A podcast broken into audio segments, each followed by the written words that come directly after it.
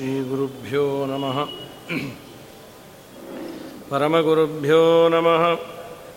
श्रीमदानन्दतीर्थभगवत्पादाचार्यगुरुभ्यो नमः। हरिः ॐ आपादमौलिपर्यन्तं गुरूणामाकृतिं स्मरेत्तेन विघ्नाः। प्रणश्यन्ति सिद्ध्यन्ति च मनोरथाः नारायणाय परिपूर्णगुणार्णमाय विश्वोदयस्थितिलयोन्नियतिप्रदाय ज्ञानप्रदाय विबुधासुरसौख्यदुःखसत्कारणाय वितताय नमो नमस्ते। अभ्रमं भङ्गरहितम् अजडं विमलं सदा आनन्दतीर्थमतुलं भजेतापत्रयापहं भवति यदनुभावातीडमूकोऽपि वाग्मि जडमतिरपि जन्तुर्जायते प्राज्ञमौलिः। सकलवचनचेतो देवता भारती सा। मम वचसि निधत्तां सन्निधिं मानसे च। यं प्रव्रजन्तमनुपेतमपेतकृत्यं द्वैपायन। विरहकातराजुहामा पुत्रेति तन्मयतया। तरवोऽपि नेदुस्थं सर्वभूतहृदयं। मुनिमानतोऽस्मि तं वन्दे नरसिंहतीर्थनिलयं श्रीव्यासराट्पूजितं ध्यायन्तं मनसा। नृसिंहचरणं श्रीपादराजं गुरुम्। अर्चिकल्पितकल्पोऽयं प्रत्यर्चिगजकेसरी व्यासतीर्थगुरुर्भूयादस्मदिष्टार्थसिद्धये तपो विद्याविरक्त्यादिसद्गुणौगाकरानहं वादिराजगुरून् वन्दे। हयग्रीवपदाश्रयान् प्रणमत्कामधेनुञ्जपजःसुरतरूपमं श्रीभावबोधकृत्पादचिन्तामणिमुपास्महे। पूज्याय राघवेन्द्राय सत्यधर्मरताय च भजताङ्कल्पवृक्षाय नमतां।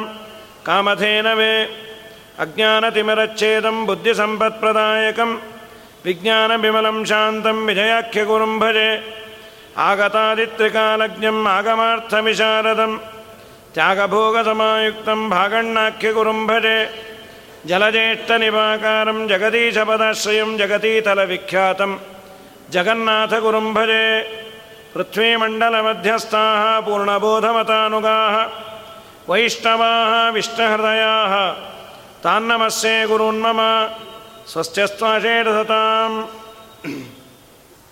ವಿಜಯರಾಯರ ಪೂರ್ವಾರಾಧನೆ, ಗುರುಗಳ ಮಹಿಮೆಯನ್ನು ನಿತ್ಯದಲ್ಲೂ ಕೇಳಬೇಕು. ನಿತ್ಯದಲ್ಲಿ ಕೇಳುವ ವ್ಯವಧಾನ, ಅನುಕೂಲತೆ ನಮಗಿಲ್ಲ ಅಂತ ನಾವು ಅಂದುಕೊಂಡಿರ್ತೇವೆ. ಬಹಳ ದೊಡ್ಡ ಕೆಲಸ ಇರೋದಿಲ್ಲ.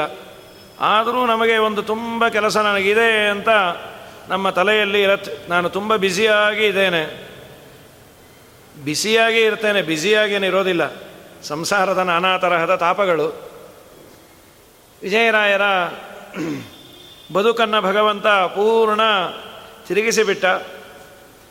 ಮುಂದೆ ಯಾತ್ರೆ, ತೀರ್ಥ, ಇವುಗಳಲ್ಲಿ ಮಿಂದು ದೇವರನ್ನು ನೋಡಿ ಹತ್ತಾರು ಜನರನ್ನು ಉದ್ಧಾರ ಮಾಡೋ ಸಲುವಾಗಿ ಅವತಾರ ಮಾಡಿದವರು. ಇವತ್ತಿನಂತೆ ಅನುಕೂಲತೆಗಳು ಇರಲಿಲ್ಲ. ಹಾಗಾಗಿ ವಿಜಯರಾಯರು ತೀರ್ಥಯಾತ್ರೆಯನ್ನು ಮಾಡೋದು ಒಂದು ನೆಪ, ಆದರೆ ಅಲ್ಲಿರುವ ಭಗವಂತನ ರೂಪಗಳನ್ನು ನೋಡೋದು. ಅನೇಕ ಭಕ್ತರು ಅವರ ಜೊತೆಯಲ್ಲಿ ಬಂದಾಗ ಮುಂದೆ ಜ್ಞಾನಕ್ಕೆ ಅಧಿಕಾರಿಗಳು ಆಗಬೇಕು ತತ್ವಜ್ಞಾನವನ್ನು ಪಡೆಯುವ ಯೋಗ್ಯತೆ, ಅರ್ಹತೆ, ಆ ಬುದ್ಧಿಯ ಶಾರ್ಪ್ನೆಸ್ಸು ಇದೆಲ್ಲ ಬರಬೇಕಾದರೆ ಒಂದಿಷ್ಟು ಪುಣ್ಯ ಬೇಕಂತೆ. ಆ ಪುಣ್ಯವನ್ನು ಸಂಪಾದನೆ ಮಾಡೋದು ಹೇಗೆ ಅಂದರೆ ಜ್ಞಾನಿಗಳ ಸಹವಾಸ, ತೀರ್ಥಯಾತ್ರಾದಿಗಳಿಂದ ದೊಡ್ಡವರ ಸೇವೆಯನ್ನು ಮಾಡುವುದರಿಂದ ದೇವರು ನಿನಗೆ ಇದನ್ನು ಕೊಡ್ತಾನೆ ಅಂತ ಭಾಗವತ ಹೇಳುತ್ತೆ. ಈ ದೃಷ್ಟಿಯಿಂದಲೂ ಯಾತ್ರೆಯನ್ನು ಕೈಗೊಂಡ್ಯಾರೆ, ತಿರುಪತಿಗೆ ಬಂದ್ಯಾರೆ. ಶ್ರೀನಿವಾಸನನ್ನು ದರ್ಶನ ಮಾಡಿ ಆನಂದಪಟ್ಟು ದೇವರ ಅನುಗ್ರಹವೂ ಹೌದು, ಹಿಂದೆ ಅವರು ಆ ತಿರುಪತಿಯಲ್ಲಿ ಏನು ಆನಂದವನ್ನು ಪಟ್ಟಿದ್ರೋ ಅದೆಲ್ಲ ನೆನಪಾಗೋದು. ಪುರಂದರದಾಸರ ಮಕ್ಕಳಾದಾಗ ಭಾರೀ ವೈಭವದಿಂದ ಪುರಂದರದಾಸರು ಬ್ರಹ್ಮೋತ್ಸವದಲ್ಲಿ ಎಲ್ಲರಿಗೂ ಬಡಿಸೋದು, ಮಾಡೋದು, ಅದೆಲ್ಲ ನೆನಪು ಬಂತಂತೆ. ಪುರಂದರದಾಸರು ಎಲ್ಲಿ ಕುಳಿತು ಧ್ಯಾನವನ್ನು ಮಾಡ್ತಾ ಅಲ್ಲೇ ಇವರು ಜಪವನ್ನು, ಧ್ಯಾನವನ್ನು ಮಾಡೋದು. ಪ್ರಾಯ ಇಷ್ಟು ಜನ ಸಂದಣಿ ಇರುವ ಕಾಲ ಅಲ್ಲ ಅದು. ಆದರೂ ಜನ ಇದ್ದರು ಇಷ್ಟಲ್ಲ. ಇಷ್ಟು ಕ್ಯೂ ಕಾಂಪ್ಲೆಕ್ಸು, ಇದೆಲ್ಲ ಯಾವುದೂ ಅಲ್ಲ. ತಿರುಪತಿಯ ರಥೋತ್ಸವ ಒಮ್ಮೆ ಪ್ರಾಯ ಬ್ರಹ್ಮೋತ್ಸವಕ್ಕೆ ಬಂದೇ ಬರೋರು. ರಥವನ್ನು ಎಳಿಬೇಕು ಶ್ರೀನಿವಾಸನನ್ನು ರಥದಲ್ಲಿ ಕೂಡಿಸಿದ್ದಾರೆ. ಆಗ ಈ ಸಂಪ್ರದಾಯ ಇತ್ತಂತೆ. ರಥೋತ್ಸವ ಹೊರಗೆ ಆಗ್ತಾ ಇದೆ ಅಂತಾದರೆ, ದೇವಸ್ಥಾನವನ್ನು ಬಾಗಿಲು ಹಾಕೋದು. ಜನವೂ ಕಮ್ಮಿ ಇದ್ದರು ಈಗ ಊಹೆನೇ ಮಾಡಲಿಕ್ಕಾಗೋದಿಲ್ಲ. ಅದರ ಪಾಡಿಗೆ ಅಲ್ಲಿ ಇಲ್ಲಿ ಯಾವಾಗಲೂ ಜನ ದೇವಸ್ಥಾನವನ್ನು ಬೀಗ ಹಾಕಿ ಅದೊಂದು ಸಂಪ್ರದಾಯವೂ ಇದೆ. ಉತ್ಸವ ಮೂರ್ತಿ ಹೊರಗೆ ಹೋದಾಗ ಮೂಲ ಮೂರ್ತಿಯನ್ನು ನೋಡಿದರೆ ಪುಣ್ಯ ಬರೋದಿಲ್ಲ. ಉತ್ಸವ ಮೂರ್ತಿಯಲ್ಲಿ ದೇವರ ಸನ್ನಿಧಾನ ವಿಶೇಷ ಇರುತ್ತೆ ಅಂತ ಈ ಸಂಪ್ರದಾಯವೂ ಇದೆ. ಬ್ರಹ್ಮೋತ್ಸವಕ್ಕೆ ಹೋದಾಗ, ಉತ್ಸವ ಎಲ್ಲ ಬೀದಿಗಳಲ್ಲಿ ಬಂದಾಗ ಉತ್ಸವ ಮೂರ್ತಿಯನ್ನು ನೋಡಿದರೇನೆ ಸಾಕು, ಒಂದು ವೇಳೆ ದರ್ಶನ ಆಗಿಲ್ಲ ಅಂತ ವ್ಯಥೆಯನ್ನು ಪಡಬೇಡ್ರಿ. ದರ್ಶನ ಕೊಡಲಿಕ್ಕೆ ಶ್ರೀನಿವಾಸನೇ ಬಂದಿಯಾನೆ ಅಂತ. ಹಿರಿಯರು ಇವತ್ತಿಗೂ ಅದೇ ಚಿಂತನೆಯನ್ನು ಮಾಡ್ತಾರೆ. ಬ್ರಹ್ಮೋತ್ಸವದಲ್ಲಿ ಯಾವುದೇ ಒಂದು ಉತ್ಸವದಲ್ಲೂ ಉತ್ಸವ ಮೂರ್ತಿ ಹೊರಗೆ ಬಂದಾಗ ದೇವರ ಸನ್ನಿಧಾನ ಅಲ್ಲೇ ಇರುತ್ತೆ. ಅನ್ನೋದಕ್ಕೇನೆ ರಥೋತ್ಸವ ಬಂದು ಆ ಉತ್ಸವ ಮೂರ್ತಿ ಬಂದ ಮೇಲೆ ಇಲ್ಲಿ ನೈವೇದ್ಯ ಮಂಗಲಾರತಿ ಇದನ್ನು ಮಾಡೋದು. ಆಗ ಬೀಗವನ್ನೇ ಹಾಕೋರಂತೆ. ಜನವೂ ಕಮ್ಮಿ ಇದ್ದರು ರಥವನ್ನು ಇಳಿಲಿಕ್ಕೆ ಜನ ಸೇರಿದ್ದಾರೆ. ಪ್ರಯತ್ನ ಮಾಡಿದರೆ ಏನೇನು ಮಾಡಿದರೂ ರಥ ಚಲಿಸ್ತಾನೇ ಇಲ್ಲ. ಸ್ವಲ್ಪವು. ಯಾಕೆ, ಏನು ಅಪಚಾರ ಆಗಿರಬಹುದು? ರಥ ಬರ್ತಾ ಇಲ್ಲ. ಆನೆಯ ಕೈಯಲ್ಲಿ ರಥವನ್ನು ತಳ್ಳಿಸಾರೆ. ಏನೂ ಆಗಲಿಲ್ಲ ಅದು. ಏನಾಯಿತು ಏನಾಯಿತು, ಯಾಕೆ, ಹೀಗೆ? ಗೊತ್ತಾಗ್ತಾ ಇಲ್ಲ. ಏನೋ ಅಪರಾಧ ಆಗಿರಬೇಕು. ದೇವರಿಗೆ ಕೋಪ ಬಂದಿರಬೇಕು. ಇಷ್ಟೆಲ್ಲ ಅವರು ಏನೋ ಪ್ರಾರ್ಥನೆ ಮಾಡಿ ಮಂಗಳಾರತಿಯನ್ನು ಮಾಡೋ ಕಾಲಕ್ಕೆ ಒಬ್ಬ ಸಣ್ಣ ಹುಡುಗನ ಮೇಲೆ ದೇವರು ಪ್ರವೇಶ ಮಾಡಿ ಅವನ ಬಾಯಿಂದ ಮಾತುಗಳು ಬಂತು. ದೇವರು ಯಾಕೆ ಬರ್ತಾ ಇಲ್ಲ, ರಥ ಯಾಕೆ ಬರ್ತಾ ಇಲ್ಲ ಅಂದರೆ ದೇವರ ಕಾಲನ್ನು ಕಟ್ಟಿ ಒಳಗೆ ಒಬ್ಬ ಭಕ್ತ ತನ್ನಲ್ಲಿ ಇಟ್ಕೊಂಡಿಯಾನೆ ಆದ್ದರಿಂದ ದೇವರು ಬಂದರೆ ರಥ ಕದಲ್ತಾ ಇತ್ತು, ದೇವರ ಬೊಂಬೆ ಬಂದಿದೆ, ದೇವರು ಒಳಗೆ ಇದ್ದಾನೆ ಅಂತ. ಆಶ್ಚರ್ಯ. ಬೀಗ ಹಾಕಿದೆ, ಒಳಗೆ ಯಾರೂ ಇಲ್ಲ. ಅದು ದೇವರ ಕಾಲನ್ನು ಕಟ್ಟಿ ಹಾಕಿದವನು ಯಾರಪ್ಪ? ಈ ಬೃಹಸ್ಪತಿ. ಯಾರು ಏನು ಎತ್ತ ಅಂತ ಅವನನ್ನೇ ಕೇಳಿದ್ರು, ಯಾರು? ಇಲ್ಲ, ಒಳಗೆ ಒಬ್ಬ ಭಕ್ತ ದೇವರ ಧ್ಯಾನವನ್ನು ಮಾಡ್ತಾ ಹೃದಯ ಸಿಂಹಾಸನದ ಮೇಲೆ ದೇವರನ್ನು ಗಟ್ಟಿಯಾಗಿ ಕೂಡಿಸಿಕೊಂಡ್ಯಾನೆ ಅವನು ದೇವರನ್ನು ಬಿಟ್ಟರೆ ದೇವರು ಬರಬಹುದು. ಎಲ್ಲರನ್ನು ಕೇಳಿದ್ರು, ಯಾರಾದರೂ ಇದ್ರೆ ಒಳಗೆ ಇಲ್ಲ, ಯಾರಿಲ್ಲ? ಅವನು ಹೇಳ್ತೇನೆ ಅಂದರೆ ತೆಗೆದಂತೂ ನೋಡೋಣ ಅಂದರು. ತೆಗೆದು ನೋಡಿದರೆ ವಿಜಯದಾಸರು ಅಲ್ಲಿ ಕೂತಿಯಾರಂತೆ, ದೇವರನ್ನು ಧ್ಯಾನ ಮಾಡ್ತಾ ಕೂತಿಯಾರೆ ಅದು ಯಾಕೆ ಅಂದರೆ, ಈ ನರಸಿಂಹದೇವರ ದೇವಸ್ಥಾನ, ಇದೆಯಲ್ಲ ಅಲ್ಲಿ? ಶ್ರೀನಿವಾಸನ ಎದುರಿಗೆ ಪುಟ್ಟ ಒಂದು ಗರ್ಭಗುಡಿ ನರಸಿಂಹದೇವರ ದೇವಸ್ಥಾನ ಹೊರಗೆ. ಹುಂಡಿ ಆದ ಮೇಲೆ ಅಲ್ಲಿ ಎರಡನೇ ರೂಮಿನಲ್ಲಿ ಪುರಂದರದಾಸರು ಬಂದಾಗ ಪೂಜೆಯನ್ನು ಮಾಡಿ ದೇವರನ್ನು ಚಿಂತನೆ ಮಾಡ್ತಾ, ಧ್ಯಾನ ಮಾಡ್ತಾ ಕೂತಿರೋರಂತ. ಅದ ನೆನಪಾಗಿ ವಿಜಯದಾಸರು ಅಲ್ಲೇ ಕೂತು ದೇವರನ್ನು ಧ್ಯಾನ ಮಾಡ್ತಿದ್ದಾರೆ. ಒಳಗೆ ದೇವರನ್ನು ಕಾಣ್ತಾ ಇದ್ದಾರೆ. ಅವ್ರಿಗೆಲ್ಲ ಪರಿವೇನೇ ಇಲ್ಲ ಪ್ರಪಂಚದ್ದು. ಬೀಗ ಹಾಕಿದ್ರು ಹೇಳ್ರಿ ಅಂದರೆ ಅಸಂಪ್ರಜ್ಞಾತ ಸಮಾಧಿ ಅಂತ ಕರೀತಾರೆ ಅದನ್ನು ಒಳಗೆ ದೇವರನ್ನು ನೋಡ್ತಾ ಇದ್ದವನಿಗೆ ಪಕ್ಕದಲ್ಲಿ ಬಾಂಬನ್ನು ಹಾಕಿದರೂ ಎಚ್ಚರಿಕೆ ಆಗುವುದಿಲ್ಲಂತೆ. ಆ ಅವಸ್ಥೆಯನ್ನು ಮುಟ್ಟಿದವನಿಗೆ. ಒಳಗೆ ಭಗವಂತನನ್ನು ದರ್ಶನ ಮಾಡ್ತಾ ಬಿಂಬಾಪರೋಕ್ಷವನ್ನು ಪಡೆದು, ಒಳಗೆ ಆ ದೇವರನ್ನು ನೋಡ್ತಾ ಇದ್ದರೆ ಪ್ರಪಂಚದಲ್ಲಿ ಏನಾಯಿತು, ಏನು ಹೋಯಿತು, ಏನೂ ಏನೂ, ಏನೋ ಅವನಿಗೆ ಗೊತ್ತಾಗೋದಿಲ್ಲ ವಿಜಯದಾಸರ ಆ ದೇವರ ಅದ್ಭುತವಾದ ರೂಪವನ್ನು ನೋಡ್ತಾ ಆನಂದದ ಸಾಗರದಲ್ಲಿ ಮುಳುಗಿದ್ದಾರೆ.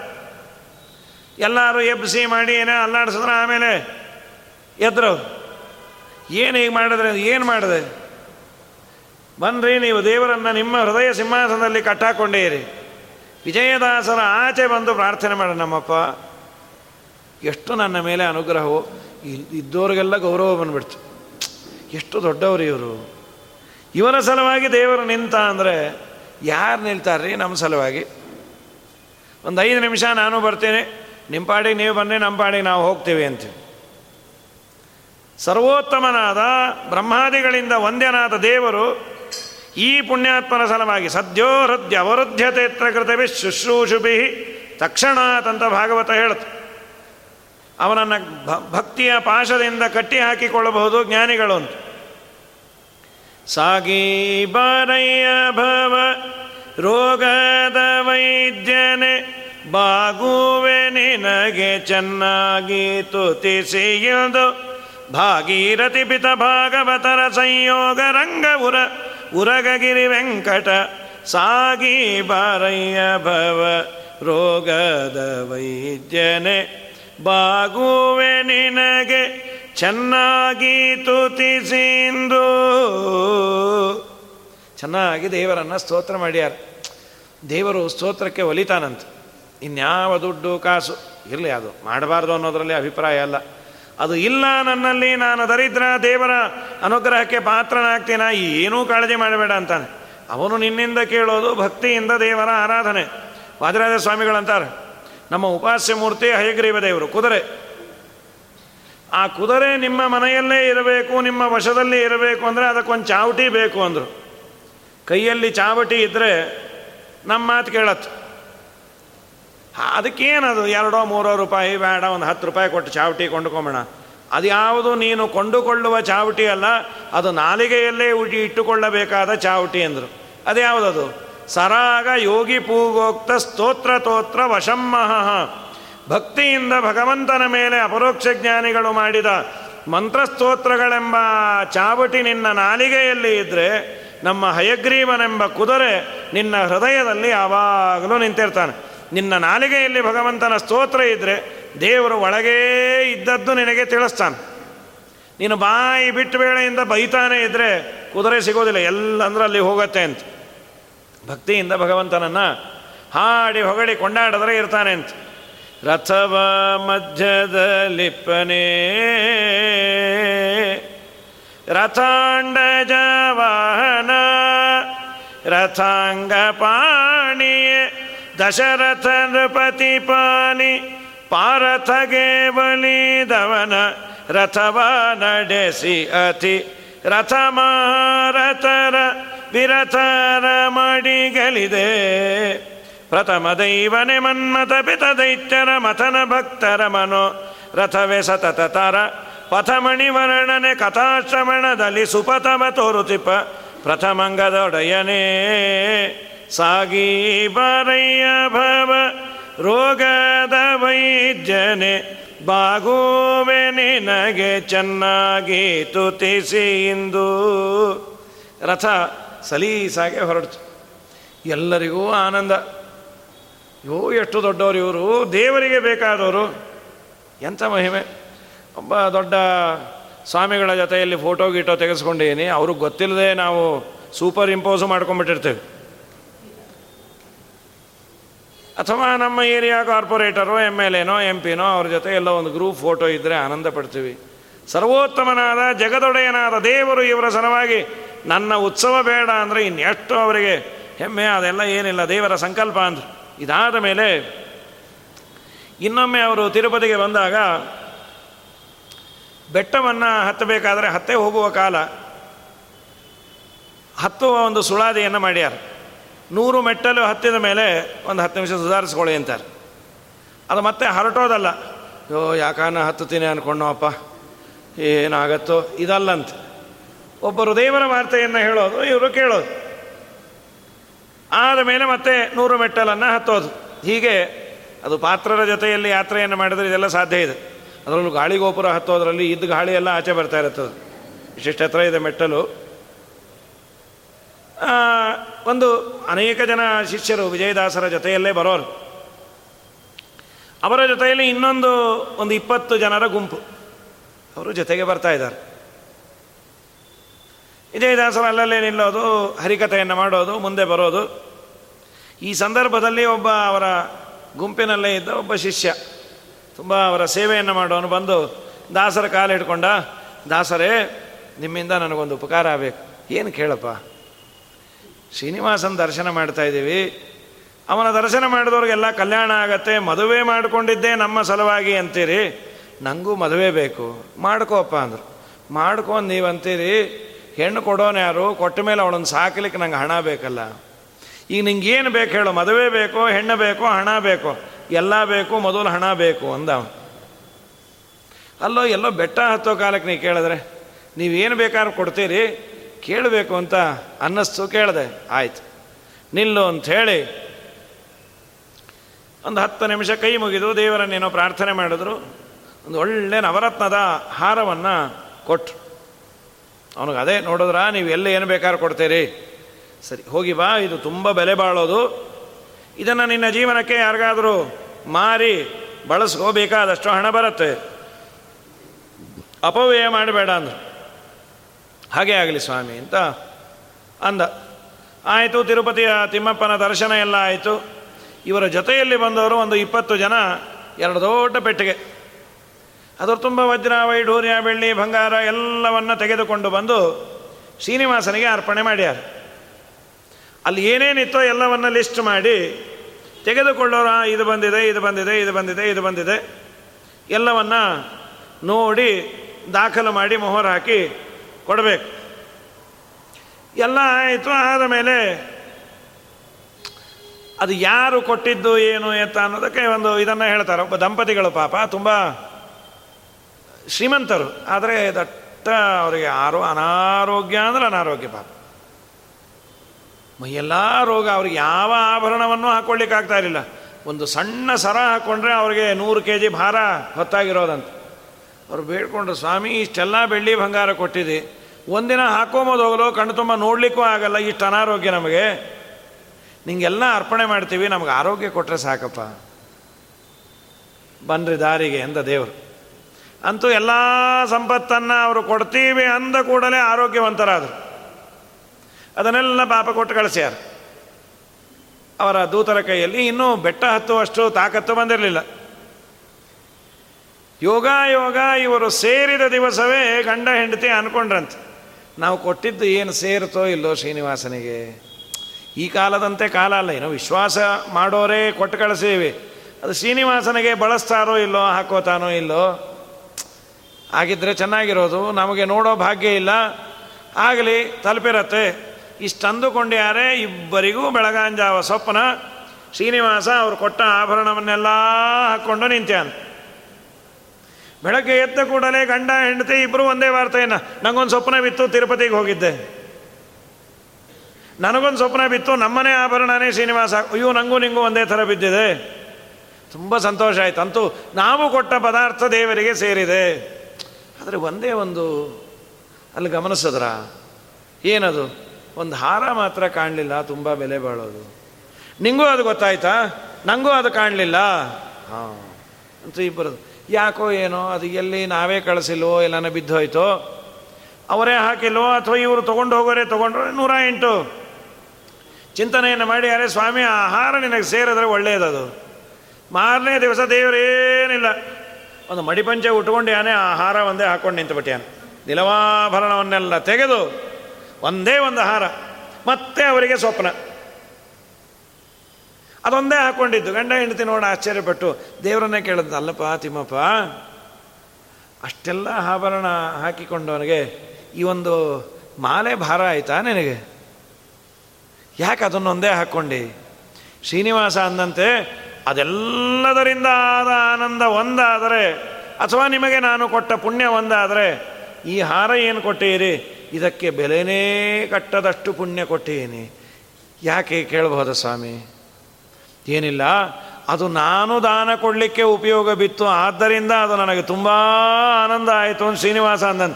ನೀ ಯಾರಿಗೆ ದಾನ ಕೊಟ್ಟಿ ಸ್ವಾಮಿ? ನನ್ನ ಭಕ್ತ ಒಬ್ಬ ವಿಜಯ ವಿಠಲನ ದಾಸ. ವಿಜಯದಾಸರು ಅಂತ ಬರ್ತಾಯಿದ್ರು ಅವ್ರು ಏನೋ ಸ್ವಾಮಿಯನ್ನು ಬೇಡಿದಾಗ ಏನಾದರೂ ಕೊಡಬೇಕು ಅಂದಾಗ ಈ ಆಹಾರ ಕಾಣಿಸ್ತು. ಅದನ್ನು ಕೊಟ್ಟೆ, ಆಹಾರ ಅವರಲ್ಲೂ ಇಲ್ಲ.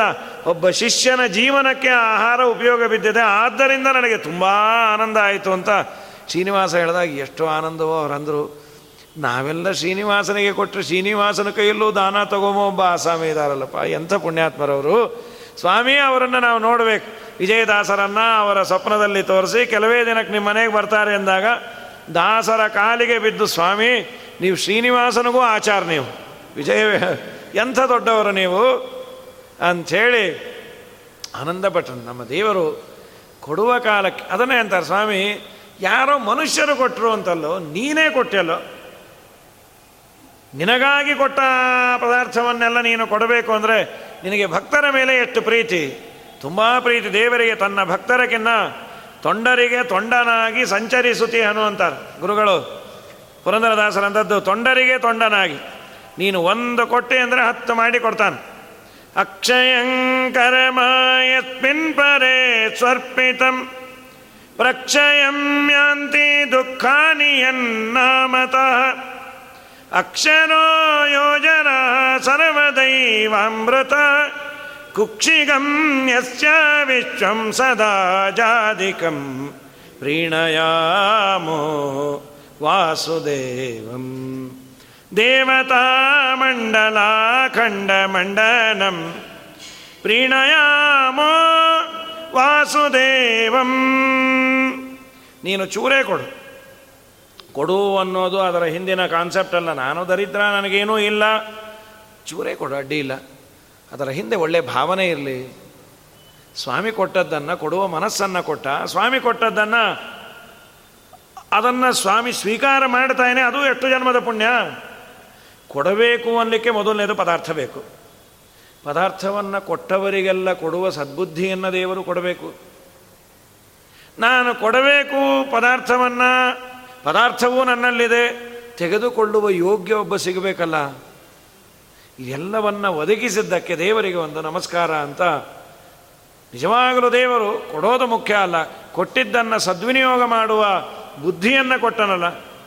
ತುಷ್ಟನಬಹುದು ಎಳ್ಳಷ್ಟು ಮುಂದೇಟ್ಟರೆ, ಅಷ್ಟಿಟ್ಟನ್ನದೆ ಸಕಲೇಷ್ಟಂಗಳ ಕೊಟ್ಟು ಕವನ ಶಕ್ರನಿಗೆ ತ್ರಿವಿಷ್ಟಪ ಪಟ್ಟವಗಟ್ಟಿದವ ಪಟ್ಟವಗಟ್ಟಿದವ ತರಿ ದುಷ್ಟರ ತರಿದಟ್ಟಿದ ಜಗಜಟ್ಟಿ. ಅರಿಟ್ಟ ಮುಟ್ಟಿ ಕಾದ್ಯರ ಹುಡುಗಟ್ಟಿದ, ವಿಠಲ ಬಲುದಿಟ್ಟ ನಮ್ಮ ವಿಠಲ ಬಲುದಿಟ್ಟ ನಾರಾಯಣನ ನೆನೆ, ಮನವೇ ನಾರಾಯಣನ ನೆನೆ.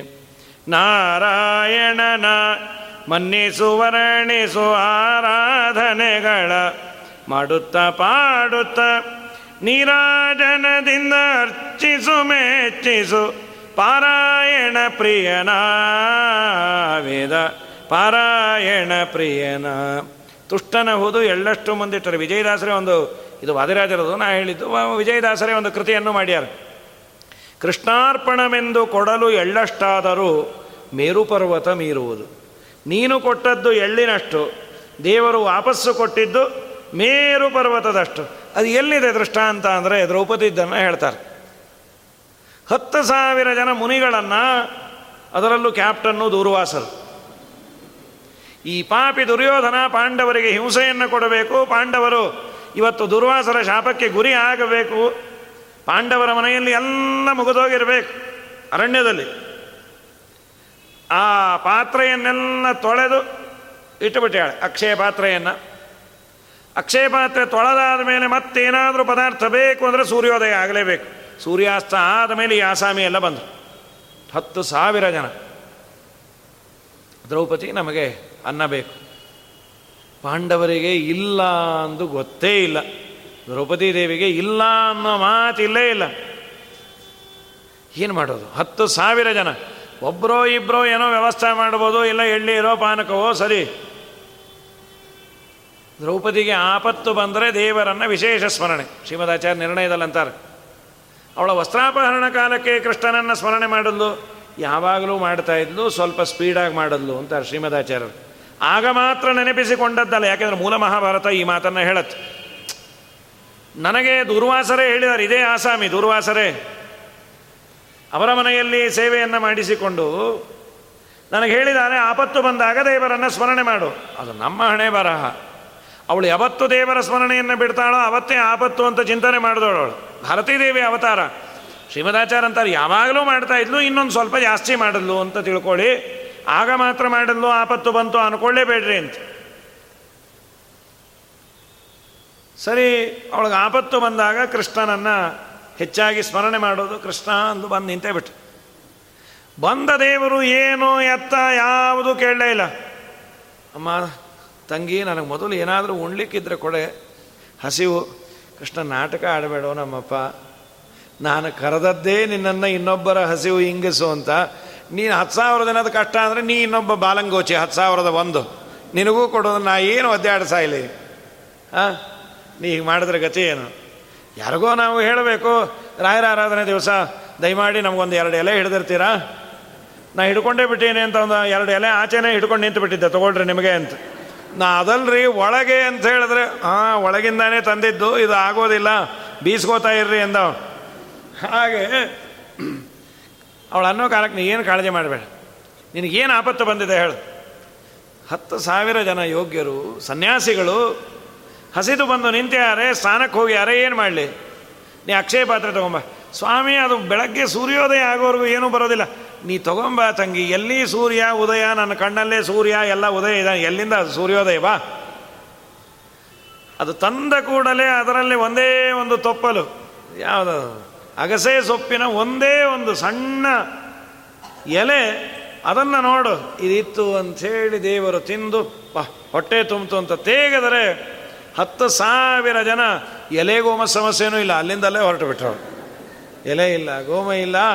ಇದನ್ನು ವಿಜಯದಾಸರಂತಾರೆ ನಮ್ಮ ಸ್ವಾಮಿ ಬಲಿದ ಅಂತಾದರೆ ಶುಕಾಚಾರ್ಯರಿಗೆ ತಾನುಂಡು ತೇಗಿ ತೋರಿಸ್ದ ಕೃಷ್ಣಾರ್ಪಣವೆಂದು ಕೊಡಲು ಎಳ್ಳಷ್ಟಾದರೂ ಮೇರುಪರ್ವತ ಮೀರುವುದು ಮೇರುಪರ್ವತವನ್ನೇ ಮೀರಿದಷ್ಟು ಪುಣ್ಯವನ್ನು ದೇವರು ಕೊಡ್ತಾನೆ ಅಂತ. ಹೀಗೆ ಅವಳಿಗೆ ಅನುಗ್ರಹವನ್ನು ಮಾಡಿ ಭಗವಂತ ನಾನಾ ತರಹದ ಲೀಲೆಗಳನ್ನು ಭಕ್ತರ ಜೀವನದಲ್ಲಿ ತೋರಿಸ್ತಾನೆ. ಇವರು ಸಂಚಾರ ಪರಿಕ್ರಮೇಣ ರಾಮೇಶ್ವರಕ್ಕೆ ಬಂದಿದ್ರಂತೆ. ಅಲ್ಲೊಬ್ಬ ದೊಡ್ಡ ದರೋಡೆಕೋರ ರಂಗರಾಜ ಅಂತ ಅವನ ಹೆಸರು. ಅವನೊಂದು ಗುಂಪಿಗೆ ಕ್ಯಾಪ್ಟನ್ ಅವನು. ಬಂದವ್ರದೆಲ್ಲ ದರೋಡೆ ಮಾಡಿ ಎಲ್ಲ ಕಿತ್ಕೊಂಡು ಕಳಿಸೋದು. ವಿಜಯದಾಸರ ಜೊತೆ ಹತ್ತಾರು ಜನ ಇದ್ದದ್ದನ್ನು ನೋಡಿ ಆನಂದ ಆಯಿತು. ಇವರನ್ನು ದರೋಡೆ ಮಾಡಿದ್ರೆ ಬೇಕಾದಷ್ಟು ಸಿಗತ್ತೆ. ಮೊದಲು ಅವನು ಬರೋನು, ಆಮೇಲೆ ಗುಂಪಿಗೆ ಏನೋ ಸಂಗನೆಯನ್ನು ಕೊಡೋರು, ಅವರು ಬರೋರು. ಇವರನ್ನು ನೋಡಿಯೇ ಭಯ ಆಯಿತು ವಿಜಯದಾಸರ ಗುಂಪಿಗೆ. ಸ್ವಾಮಿ, ಕಳ್ಳರು ಬಂದು ಏನು ಮಾಡೋದು? ನೀವೇನು ಕಾಳಜಿ ಮಾಡಬೇಡ್ರಿ ದೇವರಿದ್ದಾನೆ ಅಲ್ಲ ದೇವರಿದ್ದಾನೆ ಕಳ್ಳರು ಇದ್ದಾರಲ್ಲ ಜೊತೆಗೆ. ಅಲ್ಲ, ಅವರಿಗೆ ಪ್ರೇರಣೆ ಮಾಡೋನು ದೇವರೇ ಸುಮ್ಮನೆ ಇರ್ರಿ ಅಂತ. ದೇವರನ್ನು ನೋಡಿದವರಿಗೆ ಈ ವಿಶ್ವಾಸ ಇರುತ್ತೆ. ನಮಗೆ ನಿಮಗೆ ಇರೋದಿಲ್ಲ. ಕಳ್ಳರನ್ನು ನೋಡಿದಾಗ ದೇವರಿದ್ದಾನೆ ಅಂತ ಎಲ್ಲಿ ವಿಶ್ವಾಸ ಬರುತ್ತೆ? ಸರಿ, ಅವರು, ನೀವೇನು ಕಾಳಜಿ ಮಾಡಬೇಡ್ರಿ. ಒಂದು ದೊಡ್ಡ ಸರ್ಕಲನ್ನು ಹಾಕಿದ್ರೆ ಎಲ್ಲರನ್ನ ನಿಲ್ಲಿಸಿ ನೀವು ಇದರಿಂದ ಆಚೆ ಬರಬೇಡ್ರಿ. ತಾವು ಮಾತ್ರ ಸ್ವಲ್ಪ ದೂರ ಹೋಗಿ ಒಂದು ಸರ್ಕಲನ್ನು ಹಾಕ್ಕೊಂಡ್ರು ಅದರಲ್ಲಿ ವಿಜಯದಾಸರು ನಿಂತ್ಯಾರ, ಇವರು ದೇವ್ರ ಪೆಟ್ಟಿಗೆ ಎಲ್ಲ ತೆಗೆದುಕೊಂಡು ಒಂದು ಚೀಲದಲ್ಲಿ ಹಾಕಿ ಅಲ್ಲಿ ನಿಂತ್ಯಾರ. ಈ ಕಳ್ಳನ ನಾಯಕನಿಗನ್ನಿಸ್ತು ಇವರೇ ಕ್ಯಾಪ್ಟನ್ ಇರಬೇಕು, ಬೆಳ್ಳಿ ಬಂಗಾರ ಎಲ್ಲ ಇಟ್ಕೊಂಡು ನಿಂತ್ಯಾರೆ ಇವ್ರನ್ನೊಬ್ಬರನ್ನ ಹೊಡೆದು ತೊಗೊಂಡು ಹೋಗೋಣ. ಅವನ ರಿಂಗಲ್ಲಿ ಬಂದ ಒಂದು ಗುಂಡಿನಲ್ಲಿ ವಿಜಯದಾಸರ ಆಚೆ ಬಂದ್ಬಿಟ್ರು. ಅವನ ಆಚೆ ಬರಬೇಕು ಅಂತಾನೆ ಇಷ್ಟಿಷ್ಟು ಹತ್ರ ಬೆಂಕಿ. ವಿಜಯದಾಸರು ಅವ್ರ ಪಾಡಿಗೆ ಅವ್ರು ಹೊರಟರು. ಅಲ್ಲಿ ಹಿಂದೆ ನಿಂತವರೆಲ್ಲ ನೋಡಿದ್ರು, ಇವನು ಅಲ್ಲಿಂದ ಬರ್ತಾ ಇಲ್ಲ ಅಂದರೆ ಅವ್ರೇನೋ ಮಾಡಿದ್ದಾರೆ, ಮಾಯಾ ಮಂತ್ರ ಕಲ್ತಿಯಾರು ಬೇಡಪ್ಪೋ, ನಾವು ಬದುಕಿದ್ರೆ ಸಾಕು ಅಂತ ಅಮ್ಮು ಪೋಯ, ಸೊಮ್ಮು ಪೋಯ, ಶನಿ ಪೊಂದ್ಯ ಅಂತ ವಿಜಯದಾಸರ ಗುಂಪು. ಆ ಕಡೆ ಹೊಟ್ಟೋಯ್ತು ಈ ಕಳ್ಳರ ಗುಂಪು, ಈ ಕಡೆ. ಇವನೊಬ್ಬನೇ ನಿಂತುಬಿಟ್ಟ. ಹೊರಗೆ ಬರಬೇಕು ಬೆಂಕಿ. ದಾರಿಯಲ್ಲಿ ಬರೋನೆಲ್ಲ ಬೇಡ್ಕೊಂಡ. ಏನಾದರೂ ಇದ್ದರೆ ಕೊಡ್ರಿ, ಏನಾದರೂ.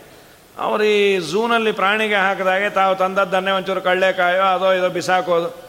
ಏನು ಅವಸ್ಥೆ ಆಗೋಯ್ತು? ಇವ್ರು ಏನೇನೇನೇನೋ ಹಾಕಿಲ್ಲ. ಅಲ್ಲಿಂದ ಬರ್ಲಿಕ್ಕೆ ಆಗ್ತಾ ಇಲ್ಲ. ಏನು ಮಂತ್ರವೋ, ಮಾಯವೋ? ರಾಮೇಶ್ವರದಲ್ಲಿ ಎಲ್ಲ ಕಾರ್ಯಕ್ರಮ ಮುಗಿಸಿ ವಿಜಯದಾಸರು ಮತ್ತೆ ಬರೋ ಕಾಲಕ್ಕೆ ಅದೇ ದಾರಿಯಲ್ಲಿ ಬಂದ್ಯಾರ. ಬೇಡ್ಕೊಂಡ ಸ್ವಾಮಿ, ಎನ್ನ ಇದು?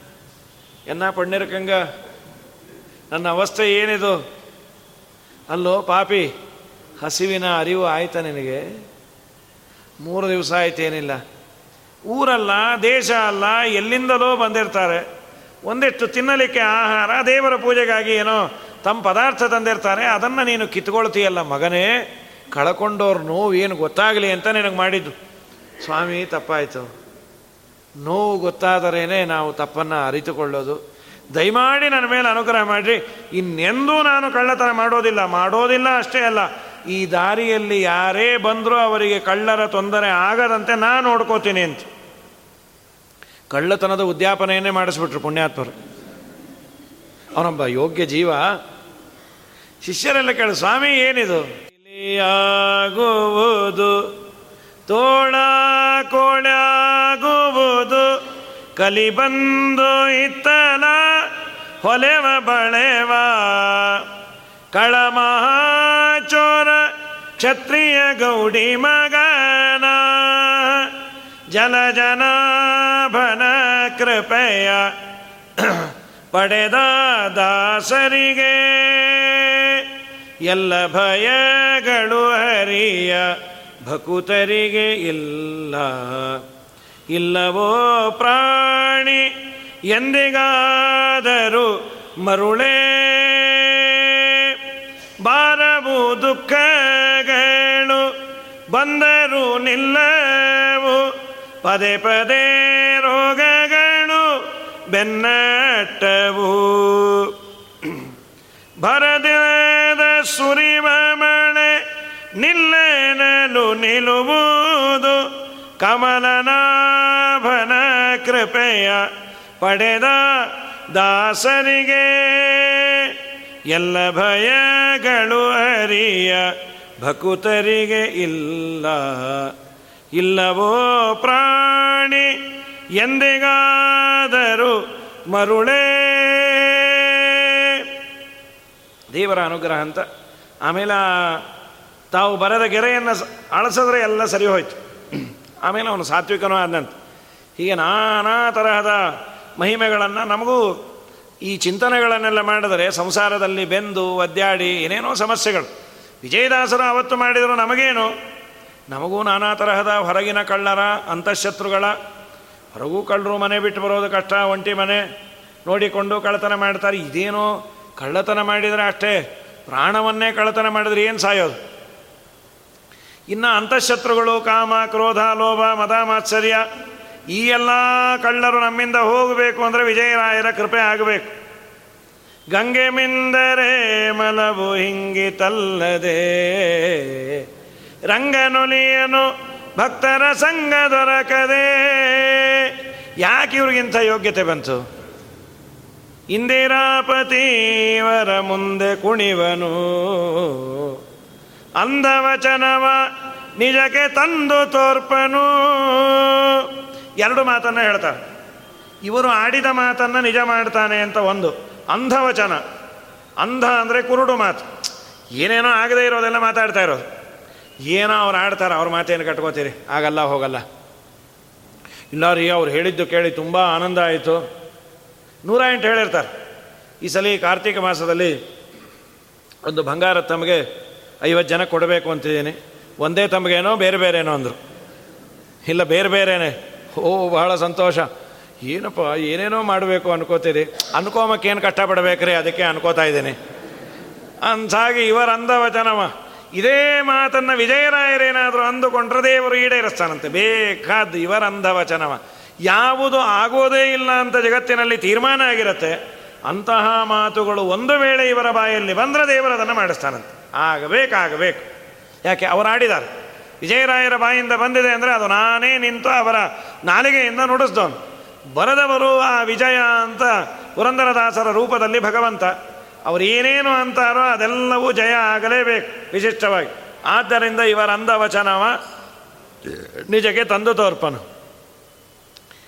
ತಿರುಪತಿಗೆ ಬ್ರಹ್ಮೋತ್ಸವಕ್ಕೆ ಪ್ರತಿ ವರ್ಷದಂತೆ ಒಂದು ವರ್ಷ ಬಂದಾಗ ಬಹಳ ಗದ್ದಲ ಆಗಿ ಬ್ರಹ್ಮೋತ್ಸವದಲ್ಲಿ ಆಗೆಲ್ಲ ಪೋಂಡಿ ಪೋಂಡಿ ಅಂತ ತಳ್ಳೋದಲ್ಲಂತೆ. ಕೃಷ್ಣಾದಿನ ತೊಗೊಂಡು ಹೊಡೆಯೋರಂತೆ. ಬೆನ್ನ ಮೇಲೆ. ಮಡಿಲೆ, ಹೋಗ್ರಿ ಹೋಗ್ರಿ ಹೋಗ್ರಿ ಅಂತ. ಇವ್ರಿಗೂ ಒಂದು ಎರಡು ಮೂರು ಏಟು ಬಿದ್ದು ಬಿಡ್ತಾವೆ ಸರಿ. ಸ್ವಾಮಿ, ಇನ್ನು ಬರೋದಿಲ್ಲಪ್ಪ. ನೀನು ಸಾಕು ನಿನ್ನ ಸಹವಾಸವೂ ಸಾಕು. ಮಂಗಲವೇ ಹಾಡ್ಬಿಟ್ಟು ತೊಲಸ ದಕ್ಕಿಯ ತಿಂಬ ಕಿಲುಬಗಳ ಕಿಲುಬು ತಳಿಗೆಯಲುಂಬ ಕೊಳಗದಲ್ಲಿ ಹಣಗಳನ್ನು ಅಳಿಸಿಕೊಂಬ. ಇಲ್ಲ ತನಗೆಂದೊಬ್ಬ ಸುಳ್ಳು ಮಾತಾಡಿದರೆ ಎಲ್ಲವನು ಕಸುಕೊಂಬ ಕಳ್ಳ ದೊರಗೆ. ಜಯಮಂಗಳಂ ನಿತ್ಯ ಶುಭ ಮಂಗಳಂ. ತನ್ನ ನೋಡೇನೆಂದು ಮುನ್ನೂರುಗಾವುದ ಬಂದು ತನ್ನ ಗುಡಿಯ ಪೊಕ್ಕ ಜನರಿಗೆಲ್ಲ ಹೊನ್ನು ಹಣ ಕಸುಕೊಂಡು ತನ್ನ ದರುಶನ ಕೊಡದೆ ಬೆನ್ನೊಡೆಯ ಹೊಡೆಸುವ ಅನ್ಯಾಯಕಾರಿಗೆ. ಜಯಮಂಗಳಂ ನಿತ್ಯ ಶುಭಮಂಗಳಂ ಗಿಡ್ಡಹಾರುವನಾಗಿ ಬಟ್ಟಿದಾನವ ಬೇಡಿ. ದುಡ್ಡು ಕಾಸುಗಳಿಗೆ ಕೈಯ ನೀಡಿ. ಅಡ್ಡ ಬಿದ್ದ ದಾಸರಿಗೆ ಬಿಡ್ಡೂರಗಳ ಕಳೆದು ದೊಡ್ಡವರ ಮಾಳ್ಪ. ಸಿರಿ ವಿಜಯ ವಿಠಲಗೆ ಮಂಗಲಂ ಜಯ ಮಂಗಲಂ ಅಂಥೇಳಿ ಇನ್ನು ರಥೋತ್ಸವ ನಡಿಬೇಕಾರಂದ್ರು ಈ ಮಕ್ಕಳು ತಾಯಿಗೆ ಮೇಲೆ ಸಲಗೆ ಕೋಪ ಮಾಡ್ಕೊಂಡಿರ್ತಾರಲ್ಲ. ನಾ ಬರೋದೇ ಇಲ್ಲ ಅಂತೇನೋ ಅಂದಿರತ್ತ ಮಗು. ಯಾವುದೋ ಮನೆ ಪಕ್ಕದಲ್ಲೇ ಮುಂಜಿಯೋ ಗೃಹ ಪ್ರವೇಶವೋ ನಾ ಏನು ಬರೋದಿಲ್ಲ ನನಗೇನು ಹೇಳಿಲ್ಲ ಅವರು ಅಂತ. ನಿಂಗೇನು ಹೇಳೋದು? ನಮ್ಗೆ ಹೇಳಿದಾರೆ, ಬಾಯಿ ಮುಚ್ಕೊಂಡು ಬಾ. ನಾವೇನು ಬರಲ್ಲ. ಆಮೇಲೆ ಬಂದ್ಬಿಟ್ಟಿರ್ತಾನೆ ಏನು ಬಂದ್ಬಿಟ್ಟು? ನಾ ಏನು ಅವ್ರ ಮನೆಗೆ ಏನು ಬಂದಿಲ್ಲ. ಅಲ್ಲ, ಅವ್ರದೇ ಇದು ಮನೆ. ಏನಿಲ್ಲ, ಆಚಾರ ಹೇಳಿದ್ರು ಎಲ್ಲ ದೇವ್ರ ಮನೆಯೇ ಅಂತ. ಹೀಗಾಗಿ ಏನೋ ಮಗು ಅನ್ನೋ ಥರ ಇವರಂದರು, ನಿನ್ನ ದರ್ಶನಕ್ಕೆ ಬಂದವನಲ್ಲವೋ? ಪುಣ್ಯವಂತರ ದಿವ್ಯ ಚರಣ ನೋಡಲು ಬಂದೆ. ಮಹಾಪುಣ್ಯವಂತರ ದಿವ್ಯ ಚರಣ ನೋಡಲು ಬಂದೆ. ನಾನು ನಿನ್ನ ನೋಡಲಿಕ್ಕೆ ಬಂದಿಲ್ಲ ಅಂದ್ರೆ. ಮತ್ತೆ ಯಾಕೆ ನಿನ್ನ ಭಕ್ತರನ್ನು ನೋಡಲಿಕ್ಕೆ? ನಿಜವಾಗ್ಲೂ ಇದು ಒಂದು ಅನುಸಂಧಾನ ಇರಬೇಕು. ಸಾವಿರಾರು ಜನ ಯೋಗ್ಯ ಸ್ಥಳದಲ್ಲಿ ಸೇರಿದಾಗ ಅವರಲ್ಲಿ ಭಗವಂತನ ವಿಶೇಷ ಸನ್ನಿಧಾನ ಇರತ್ತೆ. ಕಷ್ಟಪಟ್ಟು ಬಂದಿರ್ತಾರೆ. ಏನು ಮನೆಯಿಂದ ಸಲೀಸಾಗಿ ಎಲ್ಲರೂ ಸುಖವಾಗಿ ಬಂದಿರೋದಿಲ್ಲ. ಎಲ್ಲರಿಗೂ ಎ ಸಿ ರೂಮ್ ಸಿಕ್ಕಿರೋದಿಲ್ಲ, ಎಲ್ಲರಿಗೂ ಎ ಸಿ ಗಾಡಿ ಸಿಕ್ಕಿರೋದಿಲ್ಲ ಪಾಪ. ಯಾವುದೋ ಜನರಲ್ ಬೋಗಿಯಲ್ಲಿ ಹತ್ತಿಕೊಂಡು ಕಷ್ಟಪಟ್ಟು ತಮ್ಮ ಪದಾರ್ಥಗಳು ಎಲ್ಲೋ ಸಿಕ್ಕಿರೋದಿಲ್ಲ, ಕಳ್ಕೊಂಡಿರ್ತಾರೆ. ತಿರುಪತಿಯಲ್ಲಂತೂ ನೋಡಬೇಕು, ಎಲ್ಲಂದ್ರಲ್ಲಿ ಮಲಗಿರ್ತಾರೆ. ಯಾಕೆ ಆ ದೇವರ ದರ್ಶನದ ಕಾತರ? ನೋಡಬೇಕು ಆ ಸ್ವಾಮಿಯನ್ನ. ಅಂಥೇಳಿ ಸಣ್ಣವರು, ಪುಟ್ಟವರು, ಮಕ್ಕಳು, ಯಾವಾಗಾದರೂ ರಶ್ ಇದ್ದೇ ಇರುತ್ತೆ. ದೊಡ್ಡ ದೊಡ್ಡ ಕಾರ್ಯಕ್ರಮಗಳಲ್ಲಿ ದೇವರ ದರ್ಶನಕ್ಕಾಗಿ ಏನೇನೋ ಅನ, ಅನಾನುಕೂಲತೆ ಇದ್ದರೂ ಆ ದೇವರ ದರ್ಶನ ಆಯಿತು, ಅದು ದೊಡ್ಡ ಭಾಗ್ಯ ಅಂತ. ಅವರನ್ನು ನೋಡೋದು ಒಂದು ಪುಣ್ಯವೇ. ಆ ಭಕ್ತರನ್ನು ಅದು ಅನುಸಂಧಾನ ಇರಬೇಕು. ದೇವರಿಗೆ ದೇವರ ಭಕ್ತರನ್ನು ತಿರಸ್ಕಾರ ಮಾಡಿದ್ರೆ ಮಹಾಪಾಪ ಬರತ್ತಂತೆ. ಇವನು ಬಹಳ ದೊಡ್ಡವನು, ಇವನೇನೋ ದೊಡ್ಡ ಕಾರ್ಯಕ್ರಮ ಮಾಡಿಸ್ಯಾನೆ. ದೇವಸ್ಥಾನದವರು ಪುರಸ್ಕಾರ ಕೊಡ್ತಾರೆ ಅಂಥೇಳಿ ಯಾರಾದರೂ ಸಣ್ಣವರು ರಥ ಗೀತ ಎಳಿಲಿಕ್ಕೆ ಹಗ್ಗ ಹಿಡ್ದಾರೆ ನಡೀರಿ, ರಥೋತ್ಸವ ಮಾಡಿಸೋ ಯೋಗ್ಯತೆ ಇಲ್ಲ, ಹಗ್ಗ ಮುಟ್ತೀರಿ. ದೇವರಂತ ನಿನ್ನ ಪೂಜಾನೇ ಬೇಡ ಅಂತ. ಹಾಗಾಗಿ ವಿಜಯದಾಸರು ಇದನ್ನು ನಮಗೆ ಹೇಳ್ಕೊಡ್ತಾರೆ. ಎಲ್ಲೆಲ್ಲಿ ನಿನ್ನ ವ್ಯಾಪ್ತತನವೂ ಇರಲಿಕ್ಕೆ ಇಲ್ಲಿಗೆ ಬರುವ ಕಾರಣವಾಬುದು ಸೊಲ್ಲಿಗೆ ಕಂಬದಲ್ಲಿ ತೋರಿದ ಮಹಿಮ, ಅಲ್ಲಿ ಇಲ್ಲೇ ನಯ್ಯ ಬಲ್ಲ ಭಜಕರಿಗೆ ನಿನ್ನ ದರುಶನಕ್ಕೆ ಬಂದವನಲ್ಲವೋ? ಸರ್ವತ್ರ ವ್ಯಾಪ್ತನಾದ ನಿನ್ನನ್ನು ನೋಡ್ಲಿಕ್ಕೆ ಇಲ್ಲಿವರೆಗೂ ಬರಬೇಕಾ? ನನ್ನ ಮನೆಯಲ್ಲೇ ನಾನು ನೋಡ್ಕೋಬಹುದು. ಕರೆದಾಗಲೇ ಓಡಿ ಬಂದದಗುವ ಸ್ವಾಮಿ ಮರಳಿಗಾವುದ ಎಣಿಸಿ ಬರಲ್ಯಾತಕೋ. ನೆರೆ ನಂಬಿದವರಿಗೆ ಆವಲ್ಲಾದರೇನು? ಅರಿದವರ ಮನದೊಳಗೆ ನಿಂದಾಡುವ ಚಲುವ. ನಿನ್ನ ದರುಶನಕ್ಕೆ ಬಂದವನಲ್ಲವೋ? ಇದನೆ ಲಾಲಿಸು ಜೀಯ ನಿನ್ನದೊಂದೇ ಮೂರ್ತಿ. ನಿದರುಶನವಲ್ಲದೆ ಮಿಗಿಲಾವದೋ? ಪದೋಪದಿಗೆ ಮಧ್ವಮತ ಪೊಂದಿದಾಸು ಜನರ ಹೃದಯದೊಳಗಾನಂತ ಪರಿ ನಿನ್ನ ರೂಪಗಳು. ಈ ಮಾತನ್ನು ಆಡೋ ಕಾಲಕ್ಕೆ ಯಾರೋ ಬಂದಂದ್ರು, ದಾಸರೇ, ನೀವು ಬಂದು ತಿಮ್ಮಪ್ಪನಿಗೆ ಆರತಿ ಮಾಡಬೇಕಂತೆ. ಕಣ್ಣು ತುಂಬ ನೀರು ನಮ್ಮಪ್ಪ. ಒಂದೆರಡು ಏಟು ಕೊಟ್ಟರೆ ನಿನ್ನ ದರ್ಶನಕ್ಕೆ ಬಂದಲ್ಲ. ತಿರುಪತಿಗೆ ಬರೋದೇ ನಿನ್ನ ದರ್ಶನಕ್ಕೋ ಏನೋ ಅನ್ನೋ ನಾನು ನಿನ್ನ ದರ್ಶನಕ್ಕೆ ಬಂದೆ. ಇನ್ನೇನಾಯ್ತು ತಿರುಪತಿಯಲ್ಲಿ ಏನು ನೋಡ್ಕೊಂಡು ಹೋಗಿ ಬಂದೆ? ಗೋಪುರನ್ನೋ, ಪೂಜಾರೋ, ಇಟ್ಕೋಮ ನಾಮವನ್ನು ನೋಡ್ಲಿಕ್ಕಲ್ಲಪ್ಪ ನಿನ್ನ ದರ್ಶನಕ್ಕೆ ಬಂದಿದ್ದು ಅಂಥೇಳಿ ಮತ್ತೊಂದು ಕೃತಿಯನ್ನು ಮಾಡ್ಯಾರ ದೇವರು ಸುಮ್ಮನೆ ಪರೀಕ್ಷೆ ಮಾಡಿದ್ದು. ಹೌದು ಸ್ವಾಮಿ, ನಿನ್ನ ದರ್ಶನಕ್ಕೆ ಬಂದಾಗ ಹೊಡೆಸ್ತೀಯಲ್ಲ? ನಿಮ್ಮ ಅಪ್ಪಂಗೆ ಇನ್ನೂ ಜೋರಾಗಿ ಹೊಡೆಸಿದ್ದೆ ಅಂದ. ತಿಮ್ಮಪ್ಪ, ಪುರಂದರದಾಸರಿಗೆ ಇನ್ನೂ ಎಂಥ ಏಟು ಕೊಟ್ಟಿದ್ದೆ? ಅಂದರೆ ಅವರು ನಿಮ್ಗೆ ಹೊಡೆದಿದ್ರು, ನೀವು ಹೊಡೆದು. ಅವರೊಂದು ಉಪನ್ಯಾಸದಲ್ಲಿ ಅದೇ ಹೇಳ್ತಾರೆ. ಹಂಪೆಯಲ್ಲಿ ಅದನ್ನೇ ಹೇಳ್ತಾರೆ. ಇದಾದ ಮೇಲೆ ವಿಜಯದಾಸರು ವಿಶೇಷವಾಗಿ ಪುರಂದರದಾಸನ ಆರಾಧನೆಯನ್ನು ಮಾಡೋರು. ಅದು ಹಂಪೆಯಲ್ಲೇ ಮಾಡೋರಂತ. ಹಂಪೆಯಲ್ಲಿ ಮಾಡಬೇಕಾದರೆ ಸಾವಿರಾರು ಜನ ಸೇರಿರೋರು. ದಾಸರ ಉತ್ಸವ, ದಿನಾ ಹರಿಭಜನೆ. ಅದು ಹರಿಭಜನೆ ಅಂದರೆ ಹೇಳಿದ ಹಾಡೇ ಅಲ್ಲ, ದಿನಕ್ಕೊಂದು ಬೇರೆ ಬೇರೆ ಹಾಡೇ ಇವರು. ಹಾಗೆ ರಚನೆ ಮಾಡೋದು, ಹಾಗೆ ಕೃತಿಯನ್ನು ಹಾಡೋದು. ಪುರಂದರದಾಸರ ಬಗ್ಗೆ ಹಾಡೋದು, ಅವರು ಮಾಡಿದೆಲ್ಲ ಕೃತಿಗಳನ್ನು ಹೇಳೋದು. ಕಣ್ಣಾರೆ ಕಂಡಂತಹ ಪುಣ್ಯಾತ್ಮರು ಪಾಪ ಚೆನ್ನಾಗಿ ಕಾರ್ಯಕ್ರಮ ಎಲ್ಲ ನಡೆಯೋದು ಅಲ್ಲಿಗೆ ನಮ್ಮ ಮೋಹನದಾಸರ ತಾಯಿ. ಪುನಃ ಈ ವಿಜಯದಾಸರ ಸಾಕು ಮಗು ಅದು, ಮೋಹನದಾಸರು. ತುಂಬ ದಾರಿದ್ರ್ಯ ಪಾಪ. ಮೋಹನದಾಸರು ಗರ್ಭದಲ್ಲಿದ್ದಾಗೆ ತಂದೆ ಸತ್ತೋದು. ಈ ಅತ್ತೆ ಮನೆಯವರು ಹೊರಗೆ ಹಾಕ್ಬಿಟ್ರಂತೆ. ಇವಳು ದರಿದ್ರಳು, ಇವಳು ಬಂದದ್ದರಿಂದನೇ ನಮ್ಮ ಮಗನೂ ಸತ್ತೋದ. ಇನ್ನು ಇವಳನ್ನ ಯಾಕೆ ಇಟ್ಕೊಂಬೋದು ಪಾಪ ಬಡತನ. ತವರ ಮನೆಯಲ್ಲಿ ಯಾರ ಗತಿ ಇಲ್ಲ. ಎಲ್ಲಿ ಬದುಕಬೇಕು? ಗರ್ಭಿಣಿ. ಯಾವುದೋ ಒಂದು ಪಾಳು ಬಿದ್ದ ಪ್ರಾಣದೇವರ ದೇವಸ್ಥಾನದಲ್ಲಿ ಮಲ್ಕೊಂಬೋದು. ಯಾರ್ಯಾರ್ದೋ ಮನೆ ಕೆಲಸ ಕಾರ್ಯ ಮಾಡೋದು, ಅವ್ರೇನು ಕೊಟ್ಟಿದ್ದನ್ನು ಅನ್ನ, ಆಹಾರ ತಿನ್ನೋದು, ಮಾಡೋದು, ಪಾಪ. ಕಾಲ ದೂಡಿ ಹಾಳೆ ಒಂಬತ್ತು ತಿಂಗಳಾಗಿ ಆದಮೇಲೆ ಒಂದು ಪ್ರಸವ ಆಯಿತು, ಗಂಡು ಮಗು ಹುಟ್ಟಿದೆ. ಏನೋ ಈ ಮಗು ಮುಖ ನೋಡಿಕೊಂಡಾದರೂ ಇರುವ ಅಂತ ಪಾಪ. ಆ ಮಗುವಿಗೆ ಸಣ್ಣ ಮಗು ಇದ್ದಾಗ ಏನೇನೋ ಅದಕ್ಕೆ ಲಸಿಕೆನೋ ಏನೋ ವೈದ್ಯಕೀಯದ್ದೇನು ಮಾಡಿಸ್ಬೇಕು, ಯಾವುದು ಆಗಿಲ್ಲ. ಅವಳು ಅಯೋಗ್ಯಳು, ಅವಳನ್ನು ಮುಖ ನೋಡಿದರೆ ನಮಗೆ ದಾರಿದ್ರ್ಯ ಬಡಿಯುತ್ತೆ ಅಂತ ಇವೆಲ್ಲ ದೇವರ ಸಂಕಲ್ಪದಿಂದ ಈ ಅಪಕೀರ್ತಿಗಳು ಬಂದುಬಿಟ್ರೆ ತೆಗೆಯೋದು ತುಂಬ ಕಷ್ಟ. ಪ್ರಾಯ ಇವತ್ತಿನ ಕಾಲದಲ್ಲಿ ಈ ತರಹದ ಸೆಂಟಿಮೆಂಟ್ಸ್ ಇಲ್ಲ. ಸ್ವಲ್ಪ ಕಡಿಮೆ ಆಗಿದೆ. ಇಲ್ಲ ಅಂದರೆ ಇವರು ದರಿದ್ರ, ಅವರು ಬಂದದ್ದಕ್ಕೆ ಹಾಗಾಯಿತು ಇವರು ಬಂದಿದ್ದಕ್ಕೆ ಹೀಗಾಯಿತು ನೀ ಏನು ಬಹಳ ದೊಡ್ಡ ಪುಣ್ಯಾತ್ಮನ ನೀನು? ನಿನ್ನ ಹಣೆ ಬರವೇ ಹೀಗಾಯಿತು ಅನ್ಕೊಂಬೋದೇ ಇಲ್ಲ. ಇಲ್ಲ ರೀ, ನಾನು ಏನು ಬೇಕಾದ್ರೂ ಮಾಡ್ತಾ ಇದ್ದೆ. ಹಾಳಾದ ಅವ್ರು ಎದುರಿಗೆ ಬಂದ್ಬಿಟ್ರಲ್ಲ, ಅದಕ್ಕೆ ಹೀಗಾಗೋಯ್ತು ಅಂತ. ಪ್ರತಿ ಸಲ ಅವ್ರು ಬಂದರು, ಇವರು ಬಂದರು. ಅವಳಿಗೆ ಯಾರೂ ವೈದ್ಯಕೀಯ, ಉಚಿತವಾದ ಇದನ್ನು ವೈದ್ಯಕೀಯದನ್ನು ಏನು ಮಾಡಲಿಲ್ಲ ಕೂಸಿಗೆ. ಇದ್ದ ಬದ್ದ ರೋಗ ಎಲ್ಲ, ಮಗುಗೆ ಮೈಯೆಲ್ಲ ಕಜ್ಜಿ, ನೋಡಲಿಕ್ಕೆ ಅದು ಹೊಲಸು. ತುರಿಸ್ಕೋತಾ ಇರೋದು. ಪಾಪ ಮಗುವನ್ನು ಎತ್ಕೊಂಡು ಕಂಕಳಲ್ಲಿ ಅದು ಹೊಡ್ಕೋತಾ ಇದ್ರೆ ಅದಕ್ಕೇನೋ ಅನ್ನವೋ, ಆಹಾರವೋ, ಯಾರ್ಯಾರ್ದೋ ಮನೇಲಿ. ಬೇಜಾರು ಪಾಪ. ಒಂದು ಎರಡು ವರ್ಷ ಆ ಮಗುಗೆ. ಈಕೆ ಪುರಂದರದಾಸರ ಆರಾಧನೆಗೆ ಅಂತ ಬಂದ್ಯಾಳು. ವಿಜಯದಾಸರು ಮಾಡುವ ಆ ಸ್ಥಳಕ್ಕೆ ಎರಡು ಕಾರಣ ಒಂದೇ ಕಡೆ ಇದ್ದಿದ್ದು ಬೇಜಾರಾಗಿರುತ್ತೆ. ಒಂದು ನಾಲ್ಕು ದಿನ ಹೊಟ್ಟೆ ತುಂಬ ಊಟ ಮಾಡುವ ಅಂತ ಪಾಪ ಹಳೆ ಜನಕ್ಕೆ. ಕಾರ್ಯಕ್ರಮ ಇದ್ದಲ್ಲಿ ಬರೋರು ಯಾಕೆ ಅಂದರೆ ಸಮಾರಾಧನೆಯಲ್ಲಿ ಬಡಿಸ್ತಾರೆ. ಸಮಾರಾಧನೆ ಸೌಟು ಅಂತಾನೆ ಅದು. ಒಂದು ಸಲ ಹಾಕಿದ್ರೆ ನಮ್ಮ ಮನೇಲಿ ಒಂದು ವಾರಕ್ಕಾಗತ್ತೆ ಅದು. ಆದರೆ ಅದು ಏನೋ ಎಂತ ಅದು ದೇವರ ಪ್ರಸಾದವೋ ಏನೋ ಅಲ್ಲಿ ಎರಡು ಸೌಟ್ ಆ ಥರ ತೊಗೊಂಡಿರ್ತೀವಿ, ಮತ್ತು ಸಾಯಂಕಾಲಕ್ಕೆ ರೆಡಿ ಆಗಿರ್ತೀವಿ ಮೂರನೇ ಸೌಟಿಗೆ. ಪಾಪ ಎಲ್ಲ ಪದಾರ್ಥಗಳೆಲ್ಲ ಮಾಡಿರೋದು, ದೊಡ್ಡವರ ದರ್ಶನ. ಏನೋ ನಾಲ್ಕು ಜನ ಯೋಗ್ಯರಿಂದ ಆಶೀರ್ವಾದ ಮಾಡಿಸಿದ್ರೆ ನಮ್ಮ ಕೂಸು ಸರಿ ಹೋಗೋದು ಏನೋ. ನಾನು ದರಿದ್ರಳು, ಇನ್ನೇನೋ ಮಾಡಲಿಕ್ಕಾಗಲ್ಲ ಅಂತ ಪಾಪ. ಎಲ್ಲೋ ಮಗುನ ಕೂಡಿಸ್ಕೊಂಡು ಕೂತಿಯಾಳ ಅವಳಿಗೇನು, ನನ್ನ ಮಗುವನ್ನ ನೋಡಿದ್ರೆ ಎಲ್ಲ ಬೈತಾರೆ. ಈ ಮಕ್ಕಳು ಸರಿ ಇಲ್ಲದೆ ಇದ್ದಾಗ ತಾಯಿಗೆ ತುಂಬ ನೋವಾಗತ್ತೆ. ಅದನ್ನು ನೋಡಿ ಹತ್ತು ಸಾರಿ ಅಂದರೆ ಇದೇ ಶ್ರೀಮಂತರ ಮಗು ಆಗಿದ್ರೆ ಮುದ್ದಾಡಿರೋರು, ನನ್ನ ದೌರ್ಭಾಗ್ಯಗಳ ಹೊಟ್ಟೆಯಲ್ಲಿ ಹುಟ್ಟಿದೆ ನನ್ನ ಕಂದ. ಎಲ್ಲೋ ದೂರದಲ್ಲಿ ಕೂತಿಯಾಳ ಒಂದು ಹತ್ತು ಎಲೆ ಬಿಟ್ಟು, ಬಡಿಸೋರನ್ನ ಇಲ್ಲೊಂಚೂರು ಬಡಿಸ್ಬಿಡಪ್ಪ, ನಮ್ಮ ಮಗು. ಆಯ್ತಮ್ಮ ಅಂದಿದ್ದ. ಇವಳ ಕರ್ಮಕ್ಕೆ ಎಲೆ ಅಲ್ಲಿವರೆಗೂ ಬಂದ್ಬಿಡ್ತು. ಜನ ಜಾಸ್ತಿ ಆಗಿ ಇವಳು ಇವಳು, ಇನ್ನೊಂದು ಇನ್ನೊಂದು ಇನ್ನೊಂದು, ಇವಳು ಪಕ್ಕ ಧಾಟಿಯು ಹೊಟ್ಟೋಯ್ತು ಎಲೆ. ಎಲ್ಲ ಬಡಿಸಿ ಅರೆ ಕೃಷ್ಣಾರ್ಪಣ ಹೇಳಬೇಕು. ಆ ಮಗು ಅಲ್ಲೇ ಹೇಸಿಗೆ ಮಾಡ್ಕೋತ.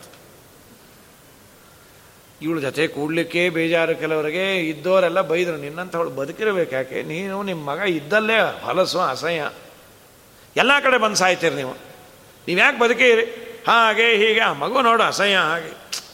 ಪಾಪ ಅನ್ನಿಸ್ತು ಹೌದು, ಇವ್ರು ಅಂದಿದ್ದು ನಿಜವೇ, ನಾವು ಯಾಕೆ ಬದುಕಿರಬೇಕು? ದಿನಾ ಕಷ್ಟ ದಿನಾ ಕಷ್ಟ. ಇವ್ರು ಅಂದದ್ದು ನಿಜವೇ. ನಾಳೆ ಸಾಯೋ ಮುಹೂರ್ತ ಇಟ್ಕೊಳ್ಳೋದು ಒಳ್ಳೆಯದು ಎಲ್ಲ ಎದ್ದೊಟ್ಟೋದ್ಲು. ತಾನೊಂದು ತುತ್ತು ತಿಂದು ಮಗು ಹೊಡ್ಕೋತಾ ಇತ್ತು ಅಂತ ಒಂದು ಅನ್ನವನ್ನು ಒಂಚೂರು ತಂದು ಕಿವಿಚಿ. ಯಾವುದೇ ತಾಯಿ ಕರಳದು. ತಿನ್ನಿಸಿ ಕಂದ, ಇವತ್ತೊಂದಿನ ಹತ್ಬಿಡು. ನಾಳೆ ಅಳ್ಳಿಕ್ಕೆ ನಾನು, ನೀನು ಇರೋದೇ ಇಲ್ಲ. ಅದು ಸಾಯೋದಕ್ಕೂ ಒಂದು ಪಾಪ ಮುಂದಿನ ಜನ್ಮ ಆದರೂ ಇದಕ್ಕೆ ಒಳ್ಳೆಯ ಜನ್ಮ ಬರಲಿ, ಪ್ರೇತ, ಗೀತ ಆಗೋದು ಬೇಡ.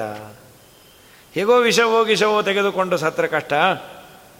ಅಲ್ಲೇ ಚಕ್ರತೀರ್ಥ, ಅದರ ಮೇಲೆ ಪ್ರಾಣ, ಮುಖ್ಯ ಪ್ರಾಣದೇವರ ಸನ್ನಿಧಾನ ವ್ಯಾಸರಾಜ ಪ್ರತಿಷ್ಠಿತವಾದದ್ದು, ಚಕ್ರತೀರ್ಥದಲ್ಲೇ ಬಿದ್ದು ಹೋದರೆ ಮುಂದಿನ ಜನ್ಮ ಆದರೂ ನನ್ನ ಕೂಸು ಯಾವುದನ್ನ ಶ್ರೀಮಂತನ ಮನೆಯಲ್ಲಿ ಹುಟ್ಟಲಿ ಪಾಪ. ನಂದಂತೂ ಇದೇ ಅವಸ್ಥೆ ಅಂತ ಪಾಪ. ಮೂರು ಗಂಟೆಗೆ ಎದ್ದು ರಾತ್ರಿ ನಿದ್ದೆನೇ ಮಾಡಿಲ್ಲ. ಬೆಳಗಾಂಜಾವ ಮೂರು ಗಂಟೆಗೆ ಎದ್ದು ಬಂದ್ಯಾಳೆ. ಡೈಲಮ, ಏನು ಇವತ್ತು ಸಾಯೋದೋ ಬೇಡ ಸಾಯೋದೋ ಬೇಡ, ನಾ ಸಾಯೋದಿಲ್ಲ, ನನ್ನ ಕೂಸನ್ನು ಕೈಯಾರೆ ಕೊಲ್ಲಬೇಕೇ? ಎಂಥ ಕೆಲಸ ಎಂಥ ದುಸ್ಥಿತಿ? ಯಾವ ತಾಯಿಗೂ ಬರೋದು ಬೇಡಪ್ಪ. ಆದರೆ ಅದನ್ನು ಬಿಟ್ಟುಬಿಟ್ರೆ ಅನಾಥ ಆಗತ್ತದು. ಏನಾಗತ್ತೋ ಏನೋ? ನೀರಿನಲ್ಲಿ ಇಳಿದೆಯಾಳೆ ಪುಷ್ಯ ಮಾಸ ಕಲ್ಲಿನ ಮಧ್ಯೆ ಇರೋ ನೀರು ಹೊರದೋಗ್ತಾ ಇದೆ, ಫ್ರಿಡ್ಜ್ ನೀರದು. ಪಾಪ ಮಗುವನ್ನು ಕಾಲು ಅದ್ದಿದಾಳೆ ಹೋ ಅಂತ ಹೊಡ್ಕೋತದು. ಕಂದ ಅಳಬೇಡಮ್ಮ, ಯಾರನ್ನ ಬಂದರೆ ಕಷ್ಟನೋ ಇವತ್ತೊಂದಿನ ಬಾಯಿ ಮುಚ್ಚೋ. ನಾಳೆ ದಿನ ಯಾರು ಇರೋದಿಲ್ಲೋ, ನಾನು ನೀನು ಅಳ್ಳಿಕೆ.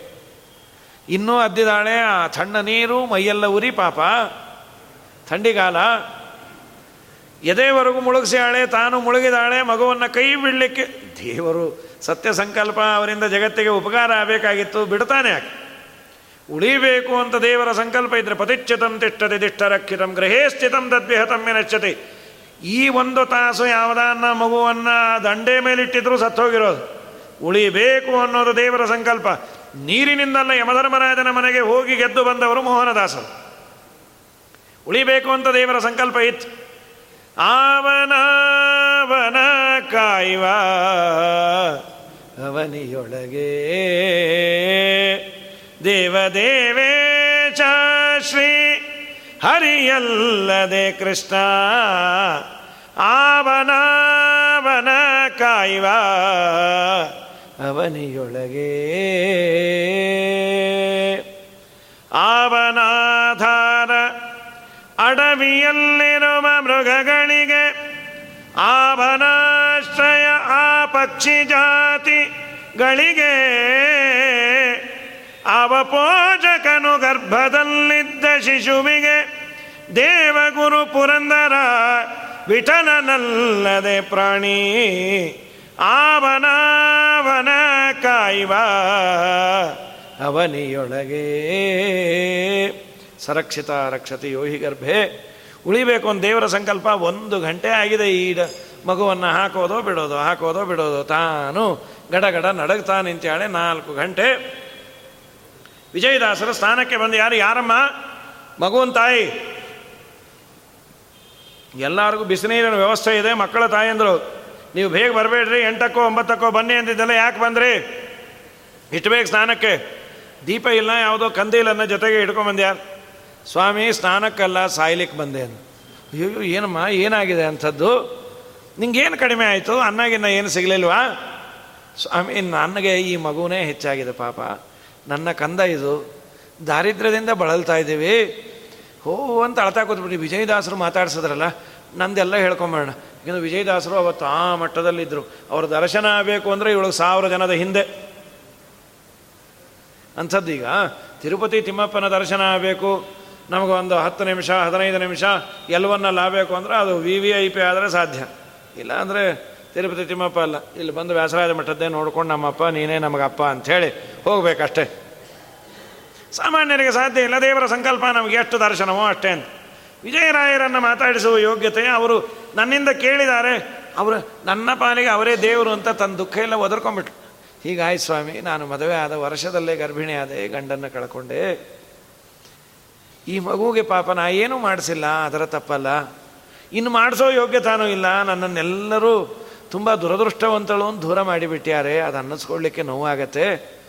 ಅವ್ರು ಅಂದದ್ದು ನಿಜಾನೇ ಇವತ್ತು ಬೆಳಗ್ಗೆ ಈ ಘಟನೆ ಆಯಿತು, ಅದಕ್ಕೆ ಸಾಯಬೇಕು ಅಂತ ಮನಸ್ಸು ಮಾಡಿದೆ.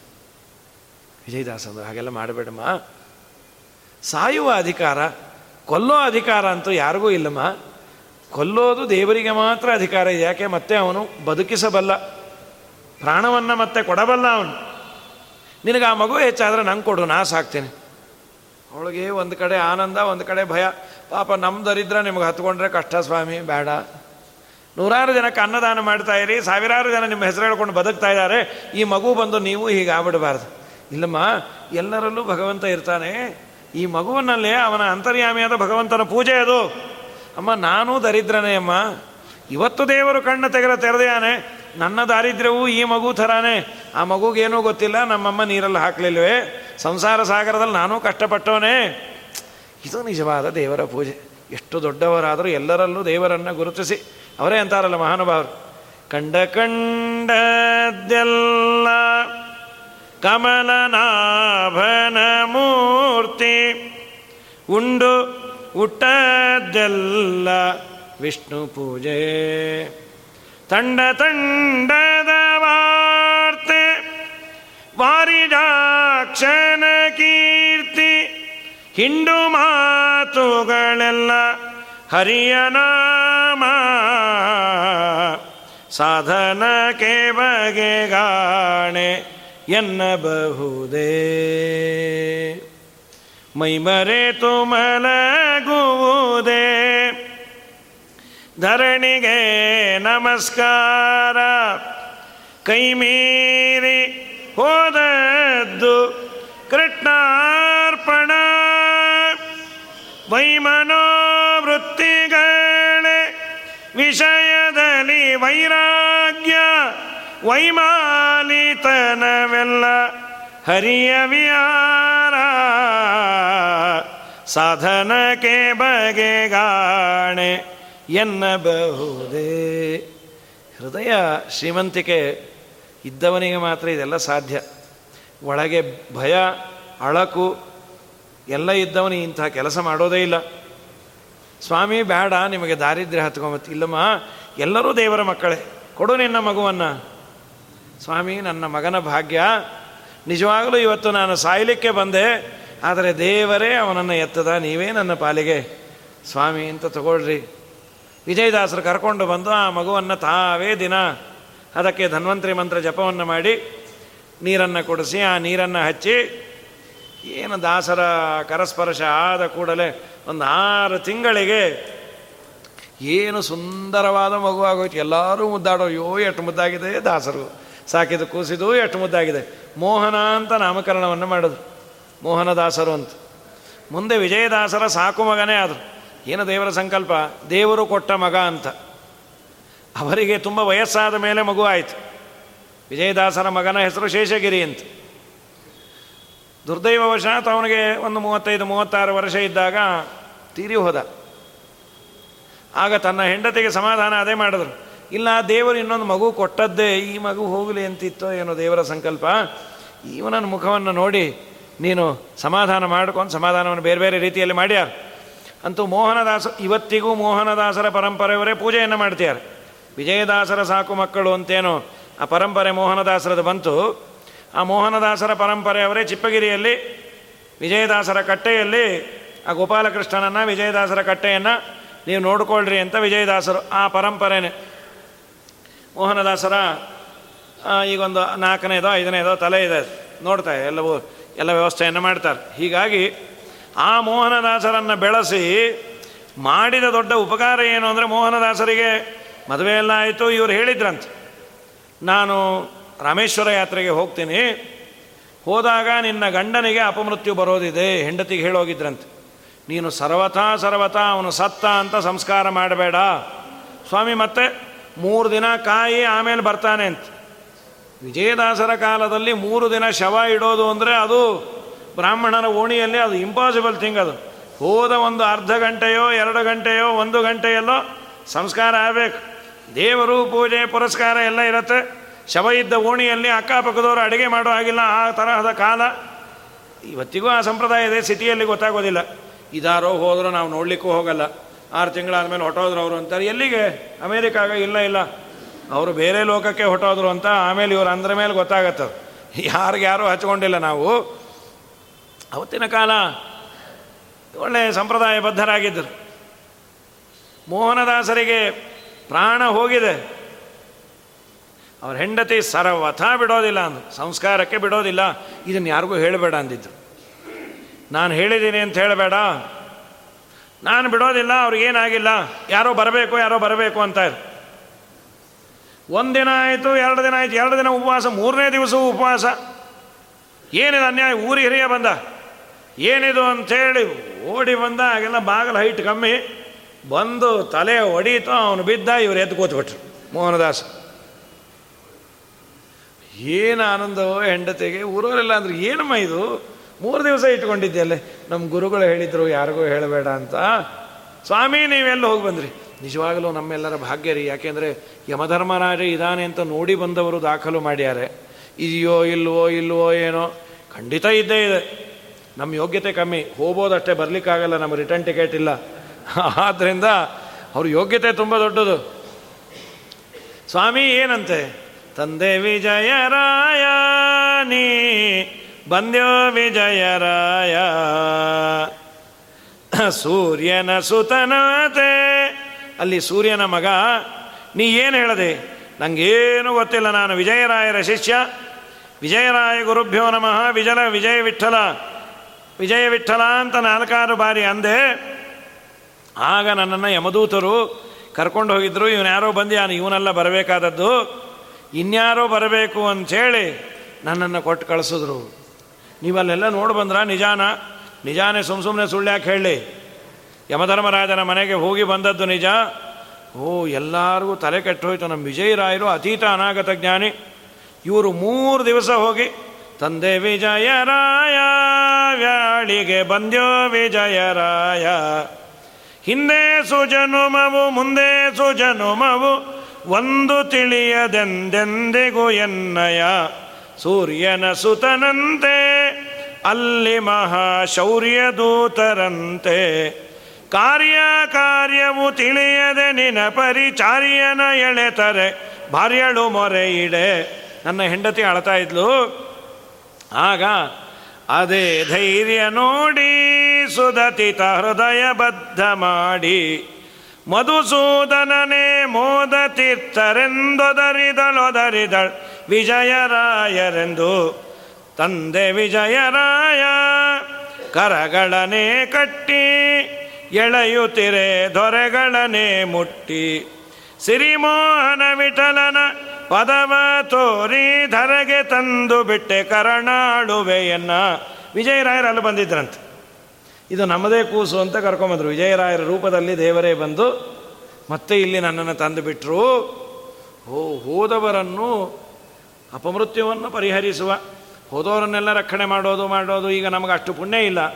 ನಿತ್ಯದಲ್ಲಿ ವಿಜಯರಾಯರ ಸ್ಮರಣೆಯನ್ನು ಮಾಡಿ ಅವರ ಕವಚವನ್ನು ಗಾನ ಮಾಡಿದರೆ ಅಪಮೃತ್ಯು ಬಾರದಂತೆ ಸಂರಕ್ಷಣೆ ಮಾಡ್ತಾರೆ. ದೇವರು ನಮಗೇನು ಅಲಾಟ್ ಮಾಡಿದ್ದಾನೆ ಆಯುಷ್ಯ, ಅದು ಸಾಧನೆಗಾಗಿ ಬಳಸುವಂತೆ, ಸಾಧನೆ ಆಗುವಂತೆ ವ್ಯವಸ್ಥೆಯನ್ನು ವಿಜಯರಾಯರ ಅಂತರ್ಯಾಮಿಯಾದ ಭಗವಂತ ಮಾಡ್ತಾನೆ ಅಂತ ಇನ್ನು ನಾನಾ ತರಹದ ಮಹಿಗೆ, ಮಹಿಮೆಗಳು. ಗಯಾಕ್ಕೆ ಬಂದಾಗ ಒಂದು ಆ ವಿಷ್ಣುಪಾದದ ಸುಳಾದಿ ಅಂತ ಮಾಡ್ಯಾರ. ಎಷ್ಟು ಚೆನ್ನಾಗಿದೆಯೋ. ಇವ್ರ ಜೊತೆ ಗಯಾಕ್ಕೆ ಬರಬೇಕಾದ್ರೆ ಒಂದು ನಾಯಿ ಅವ್ರ ಹಿಂದೆ ಬರ್ತಾ ಇತ್ತಂತೆ. ಒಂದು ನಾಯಿ. ಸರಿ, ಈ ಜೊತೆಯಲ್ಲಿದ್ದವರೆಲ್ಲ ಅದಕ್ಕೆ ಕಲ್ಲು ತೊಗೊಂಡು ಹೊಡೆಯೋದು, ಮಾಡೋದು ಪಾಪ. ಅದು ಡೀಸೆಂಟ್ ಆಗಿತ್ತು ನಾಯಿ. ಅದಕ್ಕೆ ಬೇಜಾರು ಏನು ನಾನು, ನಾಯಿ, ಇವರು ಅಂತ. ನೋಡಿದಾಗೆಲ್ಲ ಹೊಡಿ, ಅದ್ರ ಪಾಡಿಗೆ ಅದು ಮಡಿಲೇ ಬರ್ತಾ ಇದೆ. ವಿಜಯರಾಯರಂದ, ಅದಕ್ಕೆ ಯಾಕೆ ಹೊಡಿತೀರಿ? ಇಲ್ಲ ಸ್ವಾಮಿ ಮುಟ್ಟಬೇಡ ನಿಮ್ಮ ಹತ್ರ ಯಾವತ್ತಾನ ಬಂದಿದೆಯಾ? ಅದ್ರ ಪಾಡಿಗೆ ಅದೆಲ್ಲೋ ಬರ್ತಾ ಇದೆ. ಹಾಗೆಲ್ಲ ಯಾವ ಪ್ರಾಣಿಗೂ ಹಿಂಸೆ ಮಾಡಬಾರ್ದು. ಸರಿ, ವಿಜಯರಾಯರು ಹೇಳಿದ ಮೇಲೆ ಬಿಟ್ಟರು ಏನೋ ಬರ್ತಾ ಇದೆ, ಶನಿ ಅಂದ್ಕೊಂಡು ವಿಜಯರಾಯರು ಅದನ್ನು ಯಾರಿಗೂ ಏನೋ ಹೇಳಲಿಲ್ಲ ಸರಿ, ಎಲ್ಲ ತೀರ್ಥಕ್ಷೇತ್ರಗಳಲ್ಲಿ ಭೋಜನ ಮಾಡಿದ ಮೇಲೆ ಎಲೆಯನ್ನು ಹಾಕೋರು ಪಾಪ ಅದರ ಕೆದರಿ, ತಿಂದು ಎಲ್ಲ ಮಾಡೋದು. ಗಯಾ ಕ್ಷೇತ್ರಕ್ಕೆ ಬಂದ್ಯಾರು ಗಯಾದಲ್ಲಿ ವಿಜಯದಾಸರು ತಮ್ಮ ತಂದೆ ತಾಯಿಗಳಿಗೆ ಶ್ರಾದ್ದವನ್ನು ಮಾಡಿ, ಪಿಂಡ ಪ್ರದಾನವನ್ನು ಮಾಡಿ, ಅನೇಕ ಜನ ಬ್ರಾಹ್ಮಣರನ್ನೆಲ್ಲ ಕೂಡಿಸಿ, ಭೋಜನ ಹಾಕಿಸಿ, ಆದ ಮೇಲೆ ಊಟಕ್ಕೆ ಕೂಡೋ ಮುಂಚೆ ಆ ಎಲೆಯನ್ನೆಲ್ಲ ತಾವೇ ಎತ್ತಿ ಅವತ್ತು ಹೊರಗೆ ಹಾಕಿ, ಆ ನಾಯಿ ಎಲ್ಲಿ ಎಂದ್ರಂತ. ಏನೋಪ್ಪ ಎಷ್ಟು ಹಚ್ಕೊಂಡ್ಯಾರು ಇವರು ಅಂತ ಹೇಳಿ ಹುಡುಕೊಂಡು ಬಂದರು. ಸ್ವಾಮಿ, ಫಲ್ಗು ನದಿ ತೀರದಲ್ಲಿ ಅದೇನೋ ಬಿದ್ದೋಗಿದೆ, ಅದು ನೋಡಿದ್ರೆ ಸತ್ತೋಗಿದೆಯೋ ಏನೋ? ಶ್ರಾದ್ದ ಇವತ್ತು ಪೂರ್ತಿ ಆಯಿತು. ನಮ್ಮ ಹಿರಿಯರ ಉದ್ಧಾರ ಆಯಿತು ಅಂದ್ರಂತ. ಸ್ವಾಮಿ, ಏನು ಅದಕ್ಕೂ ಇದಕ್ಕೆ ಏನು ಸಂಬಂಧ? ನಿಮ್ಮ ಕಡೆಯವ್ರದ ನಾಯಿ ಅಂದರು. ಅಲ್ಲಪ್ಪ, ನಮ್ಮ ತಾತನಿಗೆ ಈ ನಾಯಿ ಜನ್ಮ ಬಂದೋಗಿತ್ತು ಯಾವುದೋ ಪಾಪದಿಂದ. ಅದು ನಮ್ಮ ಹಿಂದೆ ಬರ್ತಾ ಇತ್ತು. ಅದಕ್ಕೆ ಸದ್ಗತಿ ಆಗಲಿ ಅಂತ ದಿನ ನಿಮ್ಮ ಎಂಜಲ್ ಒಂದಿಷ್ಟು ತಿಂತು. ಇವತ್ತು ವಿಷ್ಣುಪಾದದಲ್ಲಿ ಪಿಂಡ ಪ್ರದಾನ ಮಾಡಿದ ಮೇಲೆ ಭಗವಂತ ಅದನ್ನು ಸದ್ಗತಿಗೆ ಕಳಿಸ್ದ, ಇದು ಹೋಗಿ ಭಗವಂತನಿಗೆ ಮುಟ್ಟಿದೆ ಅನ್ನೋದು ಖಾತ್ರಿ ಆಯಿತು.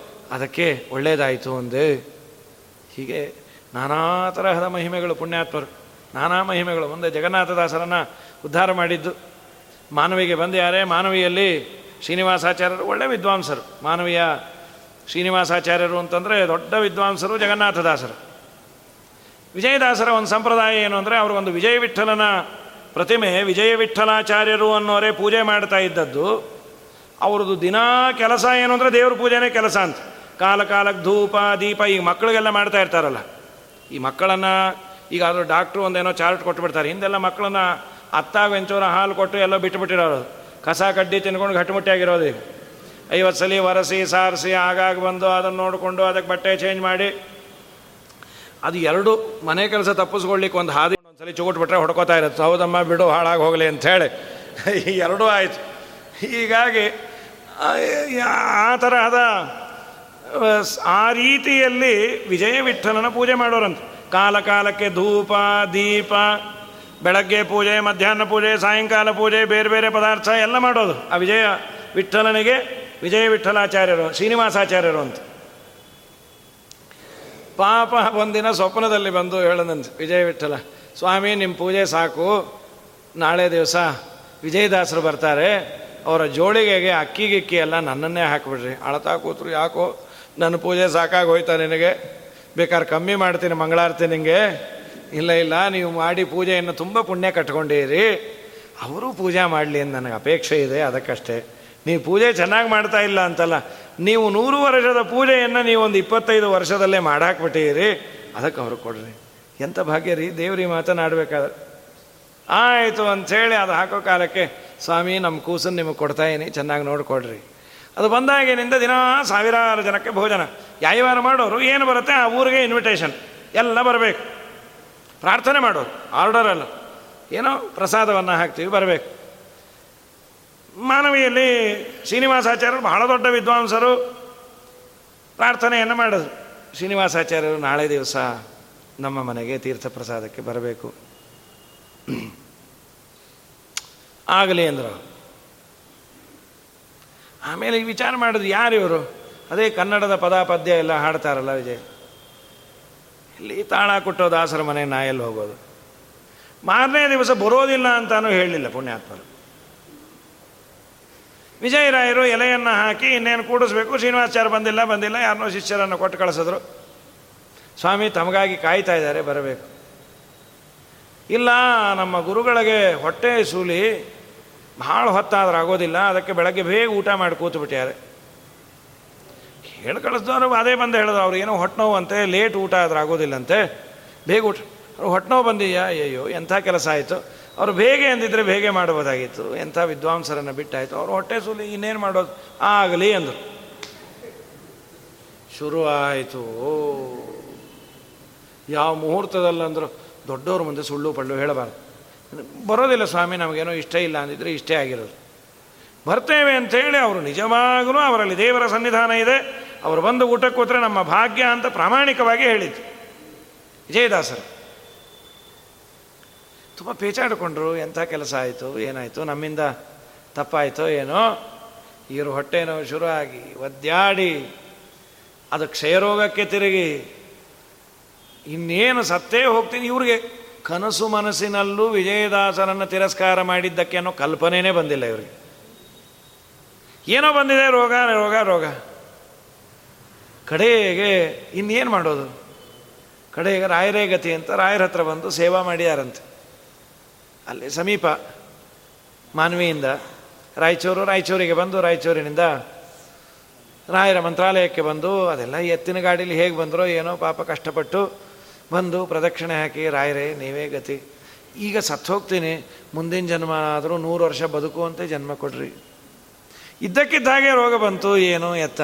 ಏನು ಪಾಪ ಮಾಡಿದ್ದೀನಿ ಈ ಜನ್ಮದಲ್ಲೇ ಕಳ್ಕೊಳ್ತೀನಿ, ನೀವು ಸೂಚನೆ ಮಾಡಿದರೆ. ಒಂದು ವಾರವೋ, ಮೂರು ದಿವಸವೋ ಸೇವಾ ಆದಮೇಲೆ ರಾಯರು ಬಂದು ಹೇಳಿದ್ರಂತೆ, ಸೋತ್ತಮ ದ್ರೋಹದ ಫಲಾಪ, ತುಂಬ ದೊಡ್ಡವ್ರ ದ್ರೋಹ ಕಟ್ಕೊಂಡು. ಸ್ವಾಮಿ, ನಾ ಯಾರಿಗೂ ಹಾಗೆ ಮಾಡಿಲ್ಲ. ನಿನ್ನನ್ನು ಊಟಕ್ಕೆ ಕರೆದಿದ್ದಲ್ಲ ವಿಜಯದಾಸರು, ಅದು ದೇವ್ರಿಗೆ ತುಂಬ ಬೇಕಾದವರು. ಅವ್ರು ನಿಮ್ಮನ್ನೇ ಎಲೆ ಎತ್ತು ಅಂತ ಕರೆದ್ರು, ಇನ್ನೇನಾದರೂ ತೊಳಿ ಅಂತ ಕರೆದ್ರು. ಭಕ್ತಿಯಿಂದ, ಪ್ರೀತಿಯಿಂದ, ವಿಶ್ವಾಸದಿಂದ ಊಟಕ್ಕೆ ಬನ್ನಿ ಅಂದರೆ ತಿರಸ್ಕಾರ ಮಾಡಿದೆಯಲ್ಲ ಅದು ಅವ್ರ ತಿರಸ್ಕಾರ ಅಲ್ಲ, ವಿಜಯ ವಿಠಲನ ತಿರಸ್ಕಾರ ಆಗಿದೆ. ಹೋಗಲ್ಲಿ ಬೇಡಕೋ. ಓ ಅದಕ್ಕಿಷ್ಟ ಆಯ್ತಾ? ಕುಸದು ಹೋದ್ರು. ಅವರು ಬರಬೇಕು ಚಿಪಗಿರಿಗೆ ಬರಬೇಕು ಚಿಪಗಿರಿಯಲ್ಲೋ ಇಲ್ಲೆಲ್ಲೋ ಮಂತ್ರಾಲಯ ಎಲ್ಲೋ ಇವತ್ತಿನಷ್ಟು ಅನುಕೂಲತೆ ಇಲ್ಲ.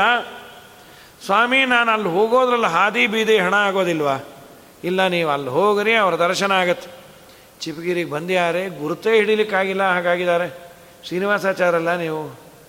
ಸ್ವಾಮಿ, ನಮ್ಮನ್ನು ಉದ್ಧಾರ ಮಾಡಬೇಕು. ಅವತ್ತು ನಾನು, ಹಾಗೆಲ್ಲ ಅನ್ಬೇಡ್ರಿ ನೀವು ವಿದ್ವಾಂಸರು. ನಾವು ನೊಂದಿದ್ದರಕ್ಕಿಂತ ಗೋಪಾಲದಾಸರು ತುಂಬ ನೊಂದು ಬಿಟ್ಟರು ಅವತ್ತು ಅವ್ರು ಊಟ ಬಿಟ್ಟಿದ್ದಾರೆ ನೀವು ಅಲ್ಲೇ ಹೋಗ್ರಿ ಅಂದರು. ಅವರಲ್ಲಿ ತಿರುಪತಿಯಲ್ಲಿ. ಗೋವಿಂದ ಅಂದರು. ಮಂತ್ರಾಲಯದಿಂದ ಇಲ್ಲಿ ಬರೋದೇ ನಾವು ಉಳಿತೀನೋ ಇಲ್ಲ ಅಲ್ಲಿಗೆ ಹೋದರೆ. ನೀವು ಅಲ್ಲಿ ಹೋಗ್ರಿ. ಶ್ರೀನಿವಾಸನ ಅನುಗ್ರಹವು ನಿಮಗಾಗತ್ತೆ. ಆದ ಮೇಲೆ ಏನೋ ಅಂತೂ ಹೇಗೆ ಬಂದರು ಏನೋ ವಿವರಣೆ ಇಲ್ಲ ಅಂತೂ ಬಂದೇ ಅದು ಬಂದು ಪ್ರಾರ್ಥನೆ ಮಾಡಿದ ಮೇಲೆ ಅಲ್ಲಿ ಶ್ರೀನಿವಾಸ ಇವ್ರಿಗೆ ಆಯುಷ್ಯವೂ ಕೊಡಬೇಕು ಅಂತ ಸೂಚನೆ ಮಾಡಿ ವಿಜಯದಾಸರನ್ನು ಕೇಳಿದ್ರಂತೆ. ಸ್ವಾಮಿ, ಇವ್ರಿಗೆ ಆರೋಗ್ಯ ಏನೋ ಕೊಡ್ತೀವಿ, ಆಯುಷ್ಯ? ಅದು ಕೊಟ್ಬಿಡ್ರಿ ನಿಮ್ಮದೊಂದು ನಲವತ್ತು ವರ್ಷ. ಕೊಟ್ಬಿಡೋದು ಸ್ವಾಮಿ. ಮತ್ತೆ ನಮ್ಮದು ನಿಮ್ಮದೆಲ್ಲ ಸಾಧನೆ ಅರಿಯರ್ಸು ಮಾಡಿ ಕೂತ್ಬಿಟ್ಟಿರಿ, ಕೊಡ್ರಿ ಅಂದ್ರಂತ. ಯಾರು ಕೊಡ್ತಾರೆ? ಆಯುಷ್ಯವನ್ನು ನಮಗೆ ಕೊಡ್ಲಿಕ್ಕಾಗಲ್ಲ ಬಾಯಲ್ಲಿ ಅಂತೀವಿ, ಬೇಕಾದ್ರೆ ನಮ್ಮ ಆಯುಷ್ಯ ನಿಮಗೆ ಕೊಡ್ತೀವಿ, ತೊಗೋಬೋದು ಅಂತ. ಅಯ್ಯೋ, ನಮ್ಮದೇ ಸಾಕಾಗಿದೆ ಎದ್ದೋಗ್ರಿ ಅಂತಾರವ್ರು. ಈ ಪುಣ್ಯಾತ್ಮರು ಕೊಟ್ಟರು ದಿನಾ ಧನ್ವಂತರಿಯನ್ನು ಪ್ರಾರ್ಥನೆ ಮಾಡಿ, ರೊಟ್ಟಿಯನ್ನು. ಅದು ಯಾರಿಗೆ ಹೊಟ್ಟೆ ಸೂಲಿ ಅವರು ರೊಟ್ಟಿ ಅಂತ ಆರೋಗ್ಯ. ದೇವರನ್ನು ಪ್ರಾರ್ಥನೆ ಮಾಡಿ, ಎನ್ನ ಭಿನ್ನಪ ಕೇಳೋ, ಧನ್ವಂತ್ರಿ ದಯ ಮಾಡೋ, ಸಣ್ಣವನು ಇವ ಕೇವಲ. ಬನ್ನ ಬಡಿಸುವ ವನ್ನು ಮೋಚನೆ ಮಾಡಿ ಚೆನ್ನಾಗಿ ಪಾಲಿಪುದೋ? ಹೇ ಸ್ವಾಮಿ, ಇವತ್ತಿಗೂ ಈ ಸುಳಾದಿಯನ್ನು, ಈ ಸ್ತೋತ್ರವನ್ನು ಹೇಳಿ, ಆ ತಂಬಿಗೆಯೋ ತಾಲಿಯೋ ನೀರಿಟ್ಟು ಅದನ್ನು ಕುಡಿದ್ರೆ ಆರೋಗ್ಯ ಬರುತ್ತೆ, ಅನಾರೋಗ್ಯ ಹೋಗತ್ತೆ. ಮುಂದೆ ಸರಿ ಹೋದರು, ಅವರು ಅದಕ್ಕೆ ಗುರುಗಳ ಕರುಣದಿಂದ ಪನಿತು ಪೇಳುವೆ, ಪರಮ ಭಗವದ್ ಭಕ್ತರು ಇದನ್ನು ಆದರದಿ ಕೇಳುವುದು. ರಾಯರನ್ನು ಬೇಡ್ಕೋತಾರೆ ಸ್ವಾಮಿ ಇನ್ಯಾವ ಜನ್ಮ ಬಂದರೂ ಅಯೋಗ್ಯರ ಬಗ್ಗೆ ತಿರಸ್ಕಾರ, ಯೋಗ್ಯರ ಬಗ್ಗೆ ತಿರಸ್ಕಾರ ಭಾವನೆ ಬರದೇ ಇರೋದಂತೆ ಮಾಡಪ್ಪ. ಪಾವನ ಗಾತ್ರ ಸುದೇವರನೇ ತವ. ಸೇವಕ ಜನರೊಣಗಾಡಿಸೋ ಸೇವಕ ಜನರೊಣಗಾಡಿಸೋ ರೋಗರನೇ ಕೃಪಾ, ಸಾಗರ ಶ್ರೀ ಗುರು. ರಾಘವೇಂದ್ರ ಪರಿಪಾಲಿಸೋ.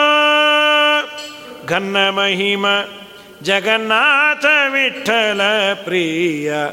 ನಿನ್ನಾರಾಧನೆ ಮಾಡಿಸೋ. ನಿನ್ನಾರಾಧನೆ ಮಾಡಿಸೋ. ಜಗನ್ನಾಥದಾಸರು ಪ್ರಾರ್ಥನೆ ಮಾಡಿದ್ದು. ಇಂಥ ರತ್ನವನ್ನು ಜಗತ್ತಿಗೆ ಕೊಟ್ಟವರು ನಮ್ಮ ವಿಜಯರಾಯರು. ಅಜ್ಞಾನ ತಿಮಿರಚ್ಛೇದಂ ಬುದ್ಧಿ ಸಂಪತ್ ಪ್ರದಾಯಕಂ ವಿಜ್ಞಾನ ವಿಮಲಂ ಶಾಂತಂ ವಿಜಯಾಖ್ಯ ಗುರುಂಭಜೆ ಅಜ್ಞಾನದ ಕತ್ತಲನ್ನು ಕೊಳೆದು, ಜ್ಞಾನದ ಬೆಳಕನ್ನು ನಮಗೆ ಕೊಡಲಿ. ಒಳ್ಳೆಯ ಜ್ಞಾನವನ್ನು ಕೊಟ್ಟು, ನಮಗೆ ಶಾಂತ ಸ್ವಭಾವವನ್ನು ಕೊಟ್ಟು ಉದ್ಧಾರ ಮಾಡಲಿ. ಭಗವಂತನ ದರ್ಶನ ಆಗುವಂತೆ ಅನುಗ್ರಹ ಮಾಡಲಿ ಅಂತ ಪ್ರಾರ್ಥನೆಯನ್ನು ಮಾಡ್ತಾ ಪ್ರಾಯ ಇದು ಹತ್ತನೇ ದಿವಸ ಕಾಣುತ್ತೆ. ಏಳು ದಿವಸ, ಏಳೋ ನಾಲ್ಕು ಪ್ರಮೋದಾಚಾರ್ಯ ಖೇಡ ಹೇಳಿದರು. ಐದು ಪ್ರಮೋದಾಚಾರ್ಯರ ಖೇಡ. ವಿಜಯರಾಯರ ಮಹಿಮೆ. ಪ್ರಾಯ ನಾನು ಅವ್ರದ್ದು ಪುಣ್ಯ ಕೇಳಲಿಲ್ಲ. ಯಾಕೆಂದರೆ ಅವ್ರದ್ದು ಕೇಳಿದರೆ ನಾನು ಹೇಳೋದು ಸಮಸ್ಯೆ ಆಗತ್ತೆ. ಅವ್ರು ಹೇಳಿಬಿಟ್ಟು ಯಾರಲ್ಲ ಇದು ಅಂತ. ವಿಜಯರಾಯರದು ಅದೇ ಹೇಳಿದ್ದೇ ಹೇಳಿರ್ತೀವಿ. ಮತ್ತು ಅದೇ ಸಾರು, ಅದೇ ಅನ್ನ, ಅದೇ ಹೆಂಡತಿ, ಅದೇ ಮಕ್ಕಳು ಅನ್ನೋದಿಲ್ಲಲ್ಲ. ಹಾಗೆ ವಿಜಯದಾಸರು ನಮ್ಮ ಸಂಸಾರ ಸಮ ಬಂಧನವನ್ನು ಬಿಡುಗಡೆ ಮಾಡಲಿಕ್ಕೆ ನಿತ್ಯದಲ್ಲೂ ಕೇಳಲೇಬೇಕಾದ, ನಿತ್ಯದಲ್ಲೂ ಪಠನೆ ಮಾಡಬೇಕಾದ ಒಬ್ಬ ಮಹಾಮಹಿಮರು. ಅವರ ಚರಿತ್ರೆಯನ್ನು ಯಥಾಮತಿಯಾಗಿ ಒಂದೆರಡು ಮಾತನ್ನು ಹೇಳುವ ಪ್ರಯತ್ನವನ್ನು ಮಾಡಿದ್ದೇನೆ. ಅದಕ್ಕೆ ಅವಕಾಶ ಕೊಟ್ಟಂತಹ ಈ ಒಂದು ಮಠದ ಎಲ್ಲ ಆಡಳಿತಾಧಿಕಾರಿಗಳಿಗೆ ಬಂದು ಕೇಳಿದ, ನಿಮ್ಮೆಲ್ಲರಿಗೂ ಕೇಳಿದ್ದೇ ಕೇಳಿದೆವು ಮತ್ತೇನು ಕೇಳೋದು ಅಂತ ಎದ್ದು ಹೋಗದೆ ಕೇಳಿದಿರಿ, ನಿಮಗೂ ಧನ್ಯವಾದಗಳನ್ನು ಅರ್ಪಣೆ ಮಾಡ್ತಾ ಎರಡು ಮಾತನ್ನು ಮುಗಿಸ್ತೀನಿ. ಶ್ರೀಕೃಷ್ಣ ಅರ್ಪಣ ಮಸ್ತು